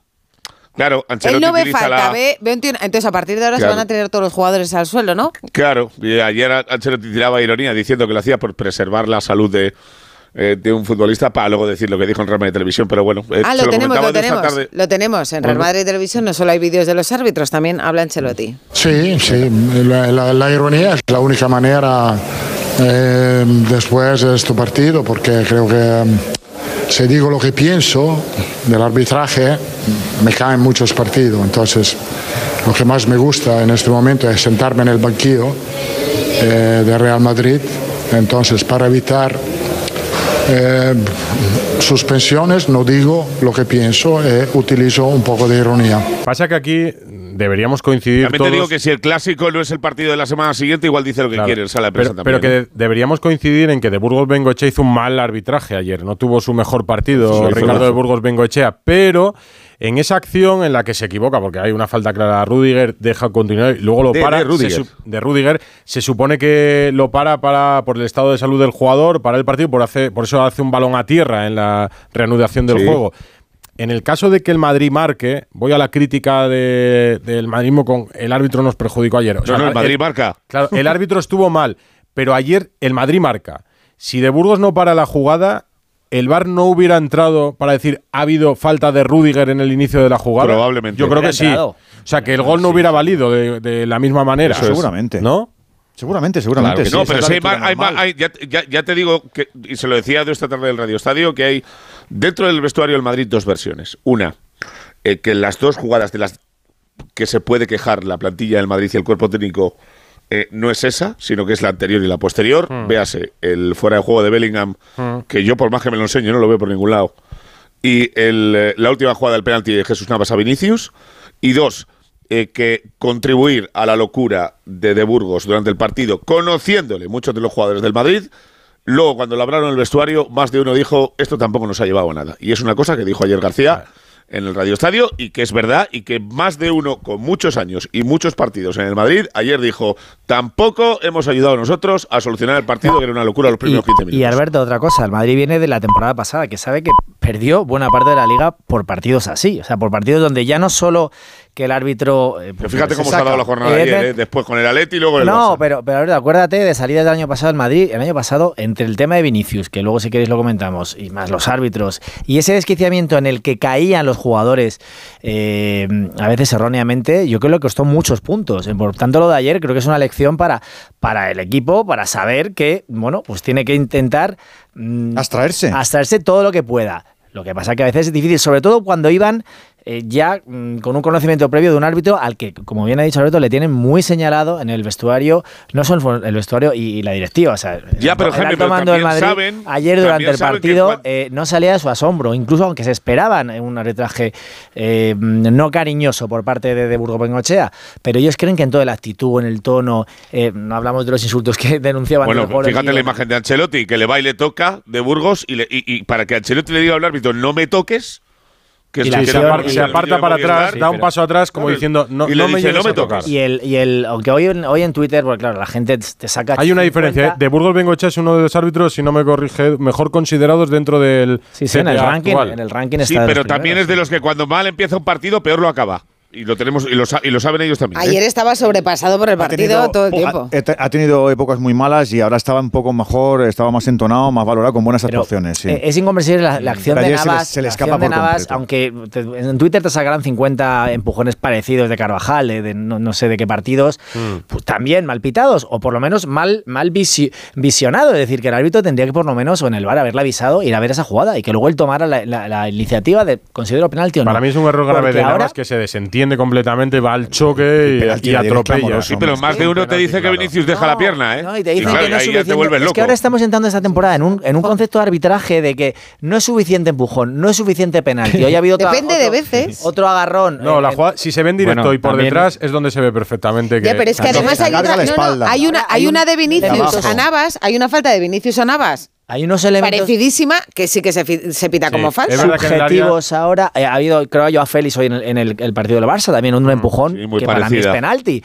Eh, ayer la acción de, de, de Morata con el portero del Celta, pues por ejemplo, ahí igual, o sea, ahí tiran de reglamento cuando claramente puede ser es penalti, claro. Os, os- os- roja- os voy a hacer una, os voy a hacer una pregunta, os voy a hacer una pregunta a todos los que estáis en la mesa, porque lo llevo pensando durante todo el día y más de uno en ese vestuario la piensa también. Edu no está aquí para ¿Vosotros contestar pens- preguntas, que me lo ha dicho antes, eh, cuidado con eso. No, yo bueno, contesto, pero pues hombre, que, pero a mi que si- si le- eh, Edu, si te gusta la pregunta contestas, si no pasa palabra. Vale. Además es de la casa, no hay problema. Pasa Eh, palabra. yo, di- yo os lo digo porque creo que, bueno, no creo, no, lo sé, que hay jugadores dentro del vestuario que piensan. Eh, ¿Vosotros pensáis que los vídeos previos de los partidos de rama de televisión ayudan al caldo de cultivo de los árbitros en los partidos No, del Madrid? creo que perjudican al Madrid.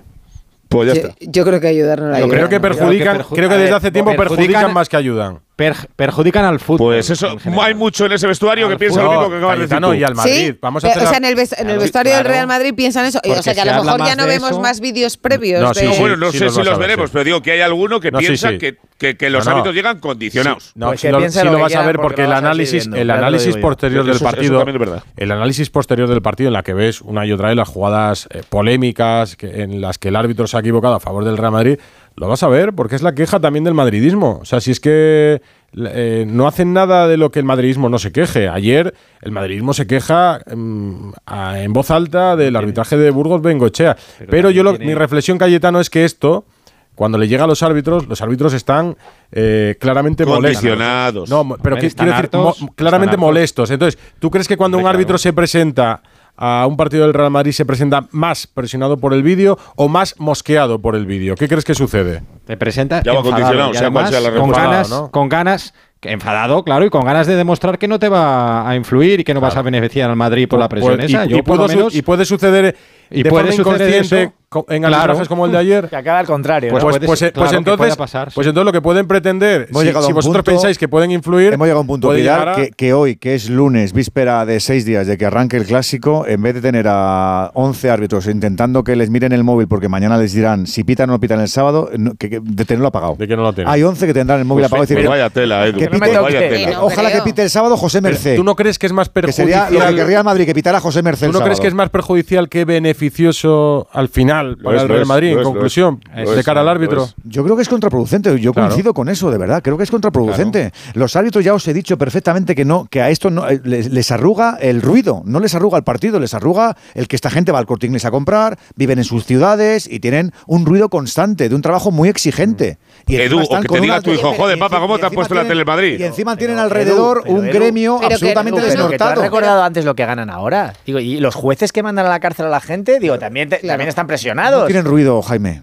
Yo, no le pongo, bueno, cara a Jaime Aguirre, ¿Cómo se llama? Joaquín Aguirre. Pero tienen una responsabilidad, una, responsabilidad, más grande. Si va en el cargo, si, yo no tengo vales, que va en el cargo. Si no vales, pues dedícate otra pues, cosa. Pues seguramente, seguramente. Pero, quiero decir, lo que no, sí, que yo, no lo que no, yo solamente os digo que los árbitros en España, la élite de los árbitros en España, eh, es muy buena. Y a día de hoy están desprotegidos, desnortados y descolocados, desquiciados que utilizabas tú al principio. ¿Por qué? Y muy bien pagados. Y muy bien pagados. Porque está la federación como está, porque tienen un presidente que ha perdido muchísimo poder, que no les protege lo suficiente y porque hay muchísimo ruido. ¿Que tienen que estar para eso? Tienen que estar eh, para eso. Ya, ¿Que conviven con eso? Pero, Edu, Edu, lo que, no vale, lo que no vale es que el ruido el único ruido que reciben los árbitros son los vídeos de Real Madrid Televisión. Yo he dicho eso, eso no Rocío, vale. Yo he dicho no, por eso. eso claro, pero que quiero decir que no ponemos pongas el en foco, su boca palabras que no. Ponemos el, pero ya, ya, pero ponemos el foco en los vídeos de Real Madrid Televisión como si nadie más se sea, refiriera a los árbitros. Os recuerdo que, empezamos, pero os dais cuenta. Yo hablo, pero, Rocío, yo hablo del Madrid, que es lo que domino. Empezamos, Jaime Cayetano. Hace unas temporadas empezamos una liga con un entrenador diciendo que la liga estaba debidamente preparada o justamente preparada. No recuerdo el adverbio que utilizó eh, Pablo peligrosamente Eso. A, la otra ventanilla. y bueno, año pasado, cuando, este año, cuando sale el caso Negreira, Simeone vuelve a decir: cuando se abre una ventana, se abre una puerta, mm, mucho más Mira, civilinamente, ¿no? Como digo, que todos lo hacen, todos lo pues hacen. Y lo que no tengo prohibido es que los árbitros en los 80-90, con lo que se decía en los estadios de fútbol, que en algunos estadios de fútbol se siguen diciendo cosas, muy feas, como el Pijuan ayer, que todavía no hemos hablado de eso. Pero que con lo que se habla en los estadios, con lo que se grita y que les puede afectar más un vídeo, rama de televisión, que pueden ver o no ver, que el ambiente a veces o hostil, desagradable. Pero es que ese ambiente ya no está en los campos. Antes sí. Antes tú temías por tu integridad física, eh, ahora ya no. Cayet Cayetano y os, y os, preguntamos por Vinicius. A ver. Yo, creo que todo este ruido eh, contribuimos hablando solo de los árbitros y no en vez de hablar de un Sevilla valiente con Diego Alonso que les ha cambiado un poco la mentalidad o por lo menos en ese partido contra el Real fue penoso bueno, pero también, se, también tampoco, tampoco ve el, la patada de Bellingham que le clava los tacos a Rakitic y eso no decís nada. Pues bueno, se equivocó el hombre. Dicho seguramente ha sido muy malo. Claro, ¿eh? lo digo yo. Lo, digo yo, vale, pero, pero, pero veamos otras cosas. El golazo de Carvajal de cabeza, que, está en un estado de forma espectacular, Carvajal. Eh, el Sergio Ramos, a mí, cuando lo veía entrenar en el albero, pensaba, de verdad, creo que era postureo. Y pensaba que no iba a llegar en forma. Te, digo, te una cosa. el tío tremendo, está tremendo. No, no, eh, ¿qué foto ha puesto hoy Sergio Ramos? Ha puesto fotos con sus compañeros del Real Madrid. Pues. Exacto, pero ha puesto que foto ha puesto. Ha, ha, subido, ha subido un montón de fotos en las historias de Instagram, un montón de fotos del partido de ayer entre ellos esa con Kroos y Modric. Y en el medio. Y, no, y la del final es una foto suya con la selección y el eh, dorsal 15 aquí en la en la goma del pelo. Que yo creo, que yo creo, no, con partidos como el de ayer. Yo pues le va a dar igual, ya te lo digo yo. De, la fuente tendría muy difícil explicarme durante una hora y convencerme de que, por ejemplo, Laporte está mejor que Ramos ahora mismo. Bueno, si el proyecto no a corto plazo. A ti, te va a decir que no lo lleva y punto. Si el proyecto a corto plazo es ganar la Eurocopa y no crear un, con el contexto. un equipo para el pues Mundial. Pues ayer 2030, salva un gol, está a punto de marcar otro, que hace un paradón quepa. Es el contexto. Sí, perfecto. Para, para mí. contexto? El contexto de que, de que mucha gente de la selección ve a Ramos ya como un capítulo pasado, el contexto de lo que es Ramos supone, de lo que actúa, cómo actúa como capitán, cómo no actúa como capitán. El ¿Cuál es lo que pero igual es lo que El protagonismo que lleva, que si te firmo las primas, que si no sé qué. Yo si lo llevaba o no llevaba, pero yo no soy. El otro día yo digo que no solamente un seleccionador valora el rendimiento deportivo de un central, valora todo lo que hay alrededor de. Y Ramos tiene mucho soy tan cortoplacista que pienso en la Eurocopa 2024 y veo toda la temporada de el Laporte en bueno Arabia y hecho no, con el Sevilla, y no me puedo el imaginar. partido bueno que ha hecho Edu No, el con el primero Sevilla, no. desde que ha llegado ha sido el de ayer. No, Buah, el primero no. El primero no es el primero que ha hecho con el Sevilla y la temporada pasada estuvo bien en París. Y yo no digo que lo lleve o no. Si me sacáis tres centrales o cuatro mejores que Ramos, lo va a llevar. es que en la última Eurocopa estaban. Mira, los centrales de Luis Enrique en el Mundial de Qatar, perdón, no en la Eurocopa, en el Qatar estaba Eric García, que está en el Girona, eh, Pau Torres, que lo tenemos que ver en la Rodri Premier. de Rodrigo. Hernández- Rodrigo Hernández. Que Rodrigo, Hernández, que es el central. mejor centrocampista del momento y del mundo. perdiste al centrocampista. Y, y tuvo que jugar de Como- central. como- Edu, como Sergio Ramos siga al nivel que Entonces, demostraba Laporte ayer, no está irá a la ¿no? selección. No, pues yo creo que no. No va a ir, Jaime. No, yo creo que no. Lo puedes repetir todas las veces que quieras, que no va a ir. Creo que irá. Irá porque encima de la, la federación no está uno el gran muro que tenía ahí, que era Luis Rubiales, que sabemos que, que desde que llegó Rubiales a la selección, desde aquel despido de Lopetegui, etcétera, etcétera, eh, Ramos estaba en su, Bueno, en su- Rubiales, en le- su mirilla. Rubia- Rubiales dijo una vez en una comida, eh, y me da igual si me escucha y me dice lo contrario. No, pues no lo digas. Que aquí el, protagon- que aquí el protagonista soy yo, Efectivamente. refiriéndose a la ausencia de Sergio Ramos en la convocatoria. O sea que Como siga a este nivel. Sergio Ramos, pues no sé, el contexto decís, el Oye, contexto. Pero has pero es dicho que el contexto- Rubiales. Que Sí, dijo sí, Rubiales, Rubiales dijo en eso. una Sí, Rubiales comida, era más aquí el protagonista soy yo. No, no, y tenía razón, ¿eh? Y tenía razón. Tema Vinicius, Lo terminó siendo. vamos. tema Vinicius ayer en el Sánchez Pizjuán. Vamos Eh, a felicitar al Sevilla. Vamos a felicitar al Sevilla por el partidazo. Por la, No, por la vamos rapidez. a la rapidez felicitar con la que al identificó Sevilla, al aficionado efectivamente. que- No, no, por identificarlo y por expulsarlo como socio de forma inminente, porque es lamentable y además es que lo hemos visto todos. Ese gesto Pues de que echa el niño pequeño mono. también, ¿eh? No, no, claro, es que es, es peor todavía. El niño es un niño O sea, invitado padre, que tiene al lado. todo. Ya, es un drama, padre. es un Niño drama que un, reconducible, Alberto. pero, ya, pero es un drama que un niño haga eso. Pues claro que es un drama, Sí, claro. efectivamente. Sí, Un claro, drama. Pero no es la culpa educa- del niño. es educación pura y dura, ya está, le doy más vueltas. Bueno, Pero gestos de mono que- en, la, en la grada, pues mira, les han pillado porque está... Entonces habrá que ir a por los ¿Se les ha visto? a por los educadores. Eh, eh, se escuchaban gritos en, en un vídeo, se percibía como le decían a. Escuchabas. No, pero esto, A eh, Vinicius. esto es cuando Vinicius se va del campo, Mm. Hay un aficionado que le dice esto a Vinicius. España no es racista, Vinicius. España no es racista. España no es racista. No somos racistas. No somos. No. No es racista, pero es racista. Bueno, esto es- es sonido de- según sonido, ¿eh? sonido de, de las cámaras de, de A3 Media y Vinicius decía, no, no, tú no, tú no, le decía. Claro, tú no, pero otros sí. No sé, pe- eh, ¿es recurrente esto? ¿Va, a serlo ya en todos los Yo creo campos? que cada vez menos, ¿eh? Por Sí. suerte habíamos empezado la temporada de una manera Hemos vuelto, diferente. hemos, pero- vuelto un po- hemos vuelto un poquito al Inter del Eh, año pasado y te lo digo yo que estoy en todos los partidos del Madrid. ¿eh? Eh. Alberto es el que estuvo ayer en el Pizjuán y nos contará mejor la atmósfera, que siempre el Pizjuán es calentita con el Madrid, o sea que eso también es verdad.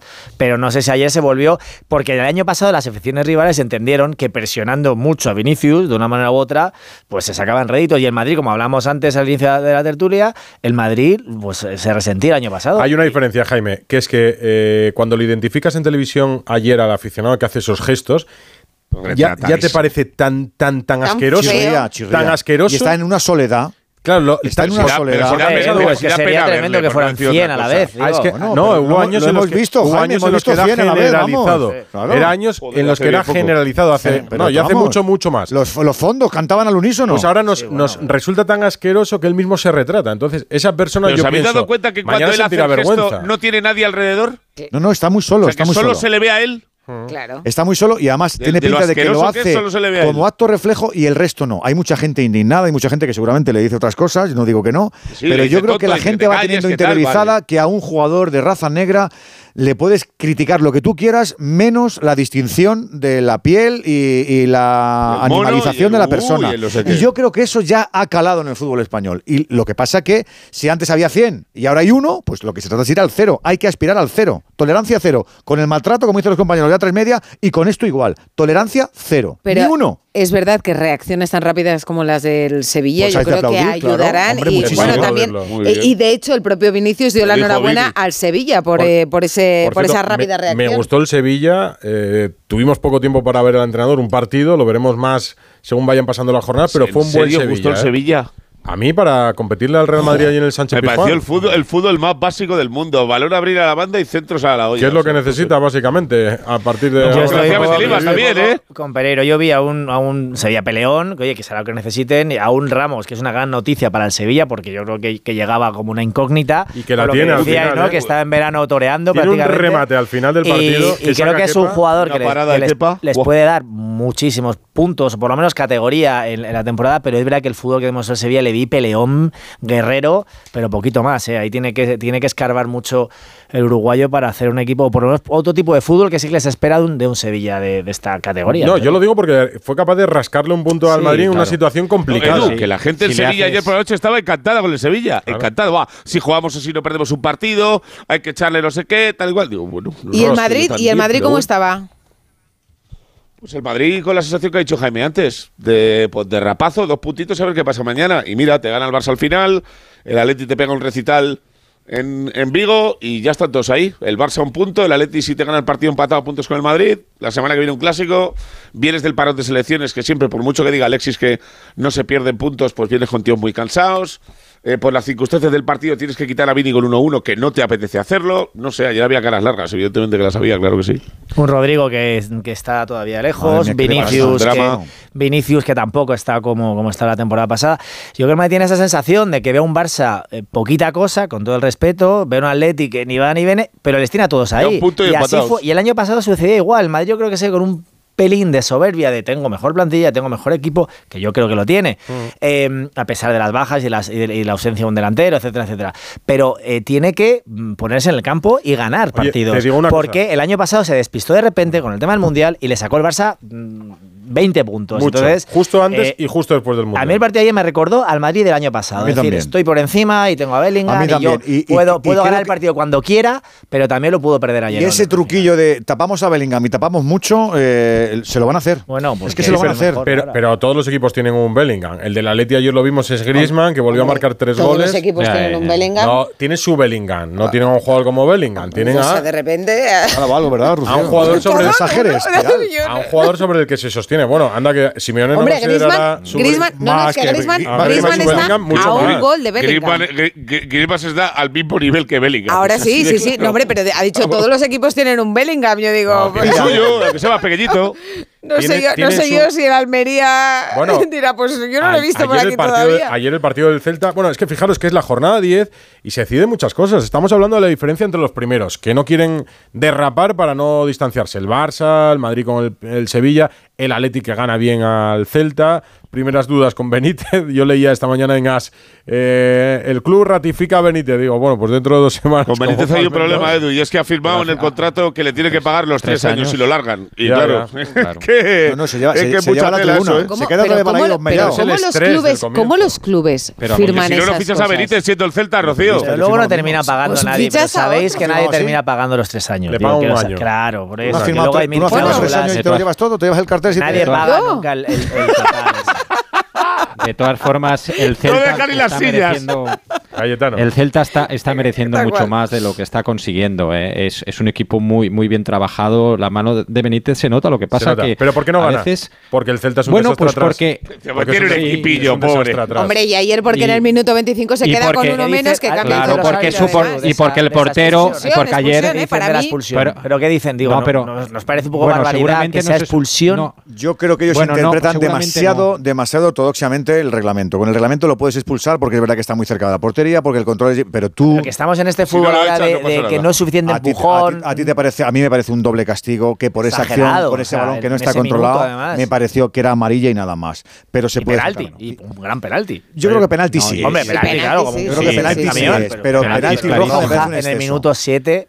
Ya, pero es que ese además- doble castigo deberían quitarlo. O sea, yo creo que lo de ayer al final no llega se balón y va al claramente a por Morata. Es que va por él. Deberían quitarlo Pero- siempre y no ponerle Claro. salvedad, porque hay algún Pero- árbitro que se agarra a la salvedad como pasó en el día de ayer. Pero pueden hacerlo. De- decías, Cayetano. que, que el Atlético me gustó mucho. Yo, yo creo que Morata está jugando mejor que en su vida. Eh, está con una confianza, con un poderío. tranquilo. Y, y después Grisman, bueno, que es pues eh, juega con, con el caché porque que es, es tremenda la calidad que tiene y la superioridad y, y además el compromiso. Yo, yo a mí sí me está agotando. Yo creo que el Atlético este año va a pelear por, por Yo la creo Liga. que también, os lo iba a decir. Antes preguntaba Jaime, ¿dónde está el Atlético de Madrid? El Atlético con un partido menos eh, es No, cuarto si con gana, se 22 pone con los puntos. mismos que el Madrid. Si gana se pone los puntos que el, que el Madrid que el Girona, que son los que tienen 25. El Barça tiene 24. No, no, si el gana, Atlético se consigue ser con los mismos, eso. con los mismos. Si el Que, por Atlético cierto, el aplazado es el del Sevilla, el en del el Sevilla. Metropolitano. El si el 22 de Atlético consigue ser regular a lo largo de la temporada, ojo que si el Barça y el Madrid, como estamos viendo, están ganando al tran tran con lo justo, ninguno enamora, son las temporadas en las que el Atleti le mete mano a Yo con el Es Atleti que no, la- no me atrevo con los vaticinios. Pero lleva un Yo año tampoco. muy bueno. Lleva todo el 2023 muy bueno. Y por cierto, Grisman es que está a siete goles de igualar los goles de, de Aragonés, de Luis Aragonés. Lo tiene en la Claro, cabeza lo metido, ¿eh? que ya lo ha Hombre, hecho un par de claro. veces. ¿eh? O sea, imagínate, no, es este que es entrar en la leyenda. superar, hombre. Claro, este año lo hace. Hombre, Lo va claro, superar, queda siete claro. goles, lleva siete a uno de Bellingham. Salvo que Y luego se pira. A mí no me enamoró tanto la Leti ayer, ¿eh? A mí me pareció muy básico el equipo, lo que pasa es que esto lo hemos visto muchas veces. Tengo pegada, me, me, me sé, po- me sé hacer bien lo de atrás, lo de me, me meto en la, en la cuevecita y, y- y tiro. Me pareció que fue ayer un equipo muy eficaz, pero no virtuoso, muy eficaz. No, hombre, virtuoso es pocas veces el Atleti. De lo que se lo trata es visto de que sea lo eficaz. hemos visto bien. ¿eh? Bueno, el día del Madrid sí le vimos mejor. un partido con, con nivel de, de, de presionar, de jugar, de crear. Mejor. Ayer me pareció básico, pero es que lo básico le funciona muy bien, es que le pero funciona bueno. de lujo. Frente a- en el clásico hay pocas dudas, ¿no, Pereiro? De lo que vaya a sacar Ancelotti. Pues po- eh, solo ha- haría un cambio eh, de lo que pensáis todos y yo Álava lo hará un mes, porque es que es increíble el nivel que está pegando en lo que va de temporada de malo, eh, el- lo mal que acabó el año pasado y lo que lo lejos que está del nivel de la primera temporada cuando el Madrid ganó la Liga de la Champions. Eh, ayer vuelve a cometer eh, un error en la marca que le lleva a marcar el autogol eh, cuando está ahí en tierra de nadie. Los dos errores contra el Atlético de Madrid el día del derby, ha sumado a las lesiones y que le falta ritmo, evidentemente, pero va a jugar el clásico con Rudiger, que está 25 cuerpos por encima de él. Eh, lo peor de todo es que MVP, MVP, Rudiger. Mira, Rudiger es una, Rudiger es una ¿Cómo bestia. vota la gente? Oye, por cierto, esa, imagen cuando le coge de los mofletes Sergio Ramos. Qué daño, ¿no? De todas maneras, ya te digo yo que esto es, eh, hay, hay- una cosa que se dijo ayer en el Radio Estadio y es tal cual. Ayer los jugadores del, de los jugadores del Madrid dijeron, bueno, si viene Ramos a tocarle las narices, que no lo va a hacer. Dice que vaya uno que no le conozca. Y dijo Rudiger, yo. ya, vo- ya voy yo, que yo me lo Pero paso acabaron, con acabaron estas cosas". abrazándose, ¿eh? En esa jugada. Pero porque hay mucho respeto, ¿Es Bellingham claro. el que se va al suelo eh, por el manotazo de Ramos, creo? Sí, sí, es Bellingham. Bellingham el que Ta- se va al Tampoco suelo, le sí. pega tanto como para irse al suelo, que es de lo que se queja Ramos. No, pero en el ¿eh? minuto uno sí, y medio a Rodrigo le pega es un que lo mata 5 Se lo metros quita, por fuera. pero que. Ramos tiene mucho gimnasio, tiene mucho gin. próximo domingo estaremos a ti, te ponen la nuez arriba en el cogote. A esta hora os aseguro que Hay, lista de convocados del Madrid para, para Braga. eh, se cae Ceballos, que no se ha recuperado. No está Güler. Vuelve Nacho, que ya cumplió todas las acciones de liga.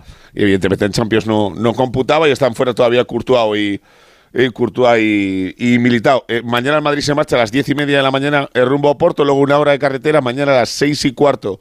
Rueda de prensa de Carleto y un futbolista. Y a las siete el entrenamiento. El Madrid, si gana, tendrá prácticamente hecha la fase de Pues grupos. a estas horas del próximo domingo. Perdona, que mola, mola todo. O sea, el clásico mola todo, pero claro, encima estando la liga como está, A mola ver, todo, ¿no? Edu García, Pereiro, eh, Cayetano Rossi, Jaime Rodríguez. Jaime. muchas Un abracito. gracias. Un abrazo. a ¿Os todos. la habéis ¡Viva la habéis pasado bien? Se me ha pasado volado. ¿Eh? Era por la canoa. Todavía nos queda un ratito, ¿eh? Radio Estadio. Rocío Martínez y Edu Pidal.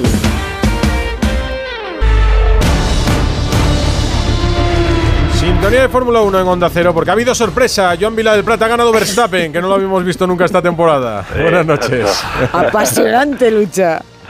Hola, Edu, Rocío. ¿Qué tal? Vamos a ver, eh, sí, ha ganado Stappen, pero esta vez le ha costado un poquito más, ¿eh? porque sería sexto y la verdad es que ha hecho una buena carrera, como siempre. No se han equivocado, estrategia correcta, boxes sin problemas, eh, la verdad que sí, pero yo diría que la cosa se está poniendo más complicada cada vez. ¿eh? Tenemos una Mercedes muy rápida con Lewis Hampton que está on fire y tenemos también a una McLaren con Lando Norris eh, tercero. Hoy ha hecho una buena carrera Carlos Sainz, muy buena. Oye, ha superado a Leclerc al final, ¿no? Para ponerse... Esto, esto es, sí, sí, ha Esto es importante Leclerc para él, ¿no? sexto.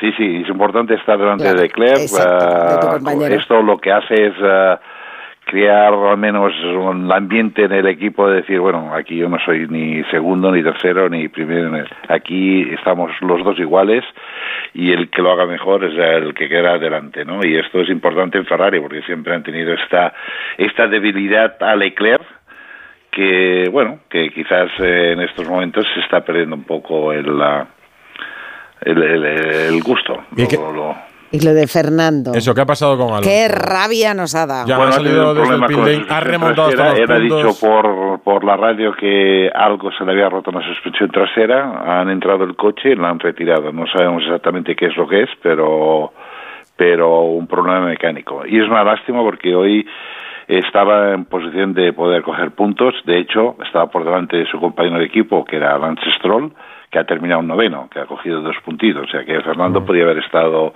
fácilmente eh, séptimo, octavo. O sea, una lástima, una lástima porque ha sido un fin de semana todo desastroso para Aston Martin, que llevaba unas mejoras y que han tenido que revertir estas mejoras porque parece ser que cuando lo que probaron ayer eh, no funcionaba y han tenido que salir del pit lane. Esto quiere decir que ya salían los últimos de la carrera y todo y así estaba haciendo una buena carrera Fernando. Pues es una pena porque yo Es lo veía. Iba a celebrar que estuvieran los puntos y a unas vueltas del final ha tenido que abandonar por una avería mecánica. Una pena. Bueno, Estas cosas pasan a veces. Puede ser una FEN, puede ser alguna cosa, si ha doblado una suspensión o ha roto o ha dañado alguna cosa, ¿no? O sea, puede pasar. Mira, el plato, un abrazo. A vosotros. A ver, Bustillo. Escuchabas atentamente la Fórmula 1, pero tiene Como más siempre, temas. sí. Hoy, mira, voy a empezar destacando el emo- emotivo homenaje que le han hecho a Álvaro Prieto, al juvenil del Córdoba fallecido esta semana, todos sus compañeros. Por una parte, los de la cantera, que le han puesto una pancarta grande que ponía aquí en tu casa, la ciudad deportiva del Córdoba, te recordaremos. Y también los compañeros del equipo juvenil, que le han puesto el tus compañeros no te olvidarán. En todos los partidos que han jugado los equipos de cantera del Córdoba han tenido un emotivo homenaje para Álvaro Prieto. Segunda división, era la jornada 12, hoy se han jugado un total de 5 partidos. ¿Ha ganado el Sporting? Ha ganado el Sporting de Gijón. ¿Ha perdido el Burgos? 3-1 Y en hoy no me campo del interesa esta Albacete. información. Ha perdido el Burgos en Santander, Racing de Santander 3, Burgos 0. Han empatado a 1 Racing Ferrol y el Dense. Ha ganado el Elche en Huesca 1-0 y ha ganado el Valladolid 2-0 al ¿Y Andorra. cómo quedó ayer el Zaragoza? que Me Anita? ahí, venga, venga, vamos, dale. Líder. Perdió el Zaragoza. Por el Eibar. Ah, No es que perdieses la forma. Tú tampoco, a que no te interesa No. tampoco la segunda vez. Si es que además hoy no jugó el Zaragoza. Pasa rápido, pasa rápido. Líder en solitario el Leganés con 25 puntos, están con 23 Español, Levante y Tenerife y con 22 Eibar y Valladolid. Del fútbol internacional destacar el Aston Villa de Unai Emery, ha ganado 4-1 al West Ham y ahora mismo es cuarto clasificado, está a tan solo un punto de Liverpool y Tottenham y a dos del City y el, y el Arsenal. Está con una temporada impresionante. Y en Italia un nuevo show de Mourinho que ha sido expulsado ya ante el Monza haciendo ganaba 1-0 y en los minutos de descuento haciendo gesto hacia el banquillo del Monza de lloros, de silencio. Muchos dicen que si podía ser una expulsión provocada, porque el próximo fin de semana tiene que ir a Milán.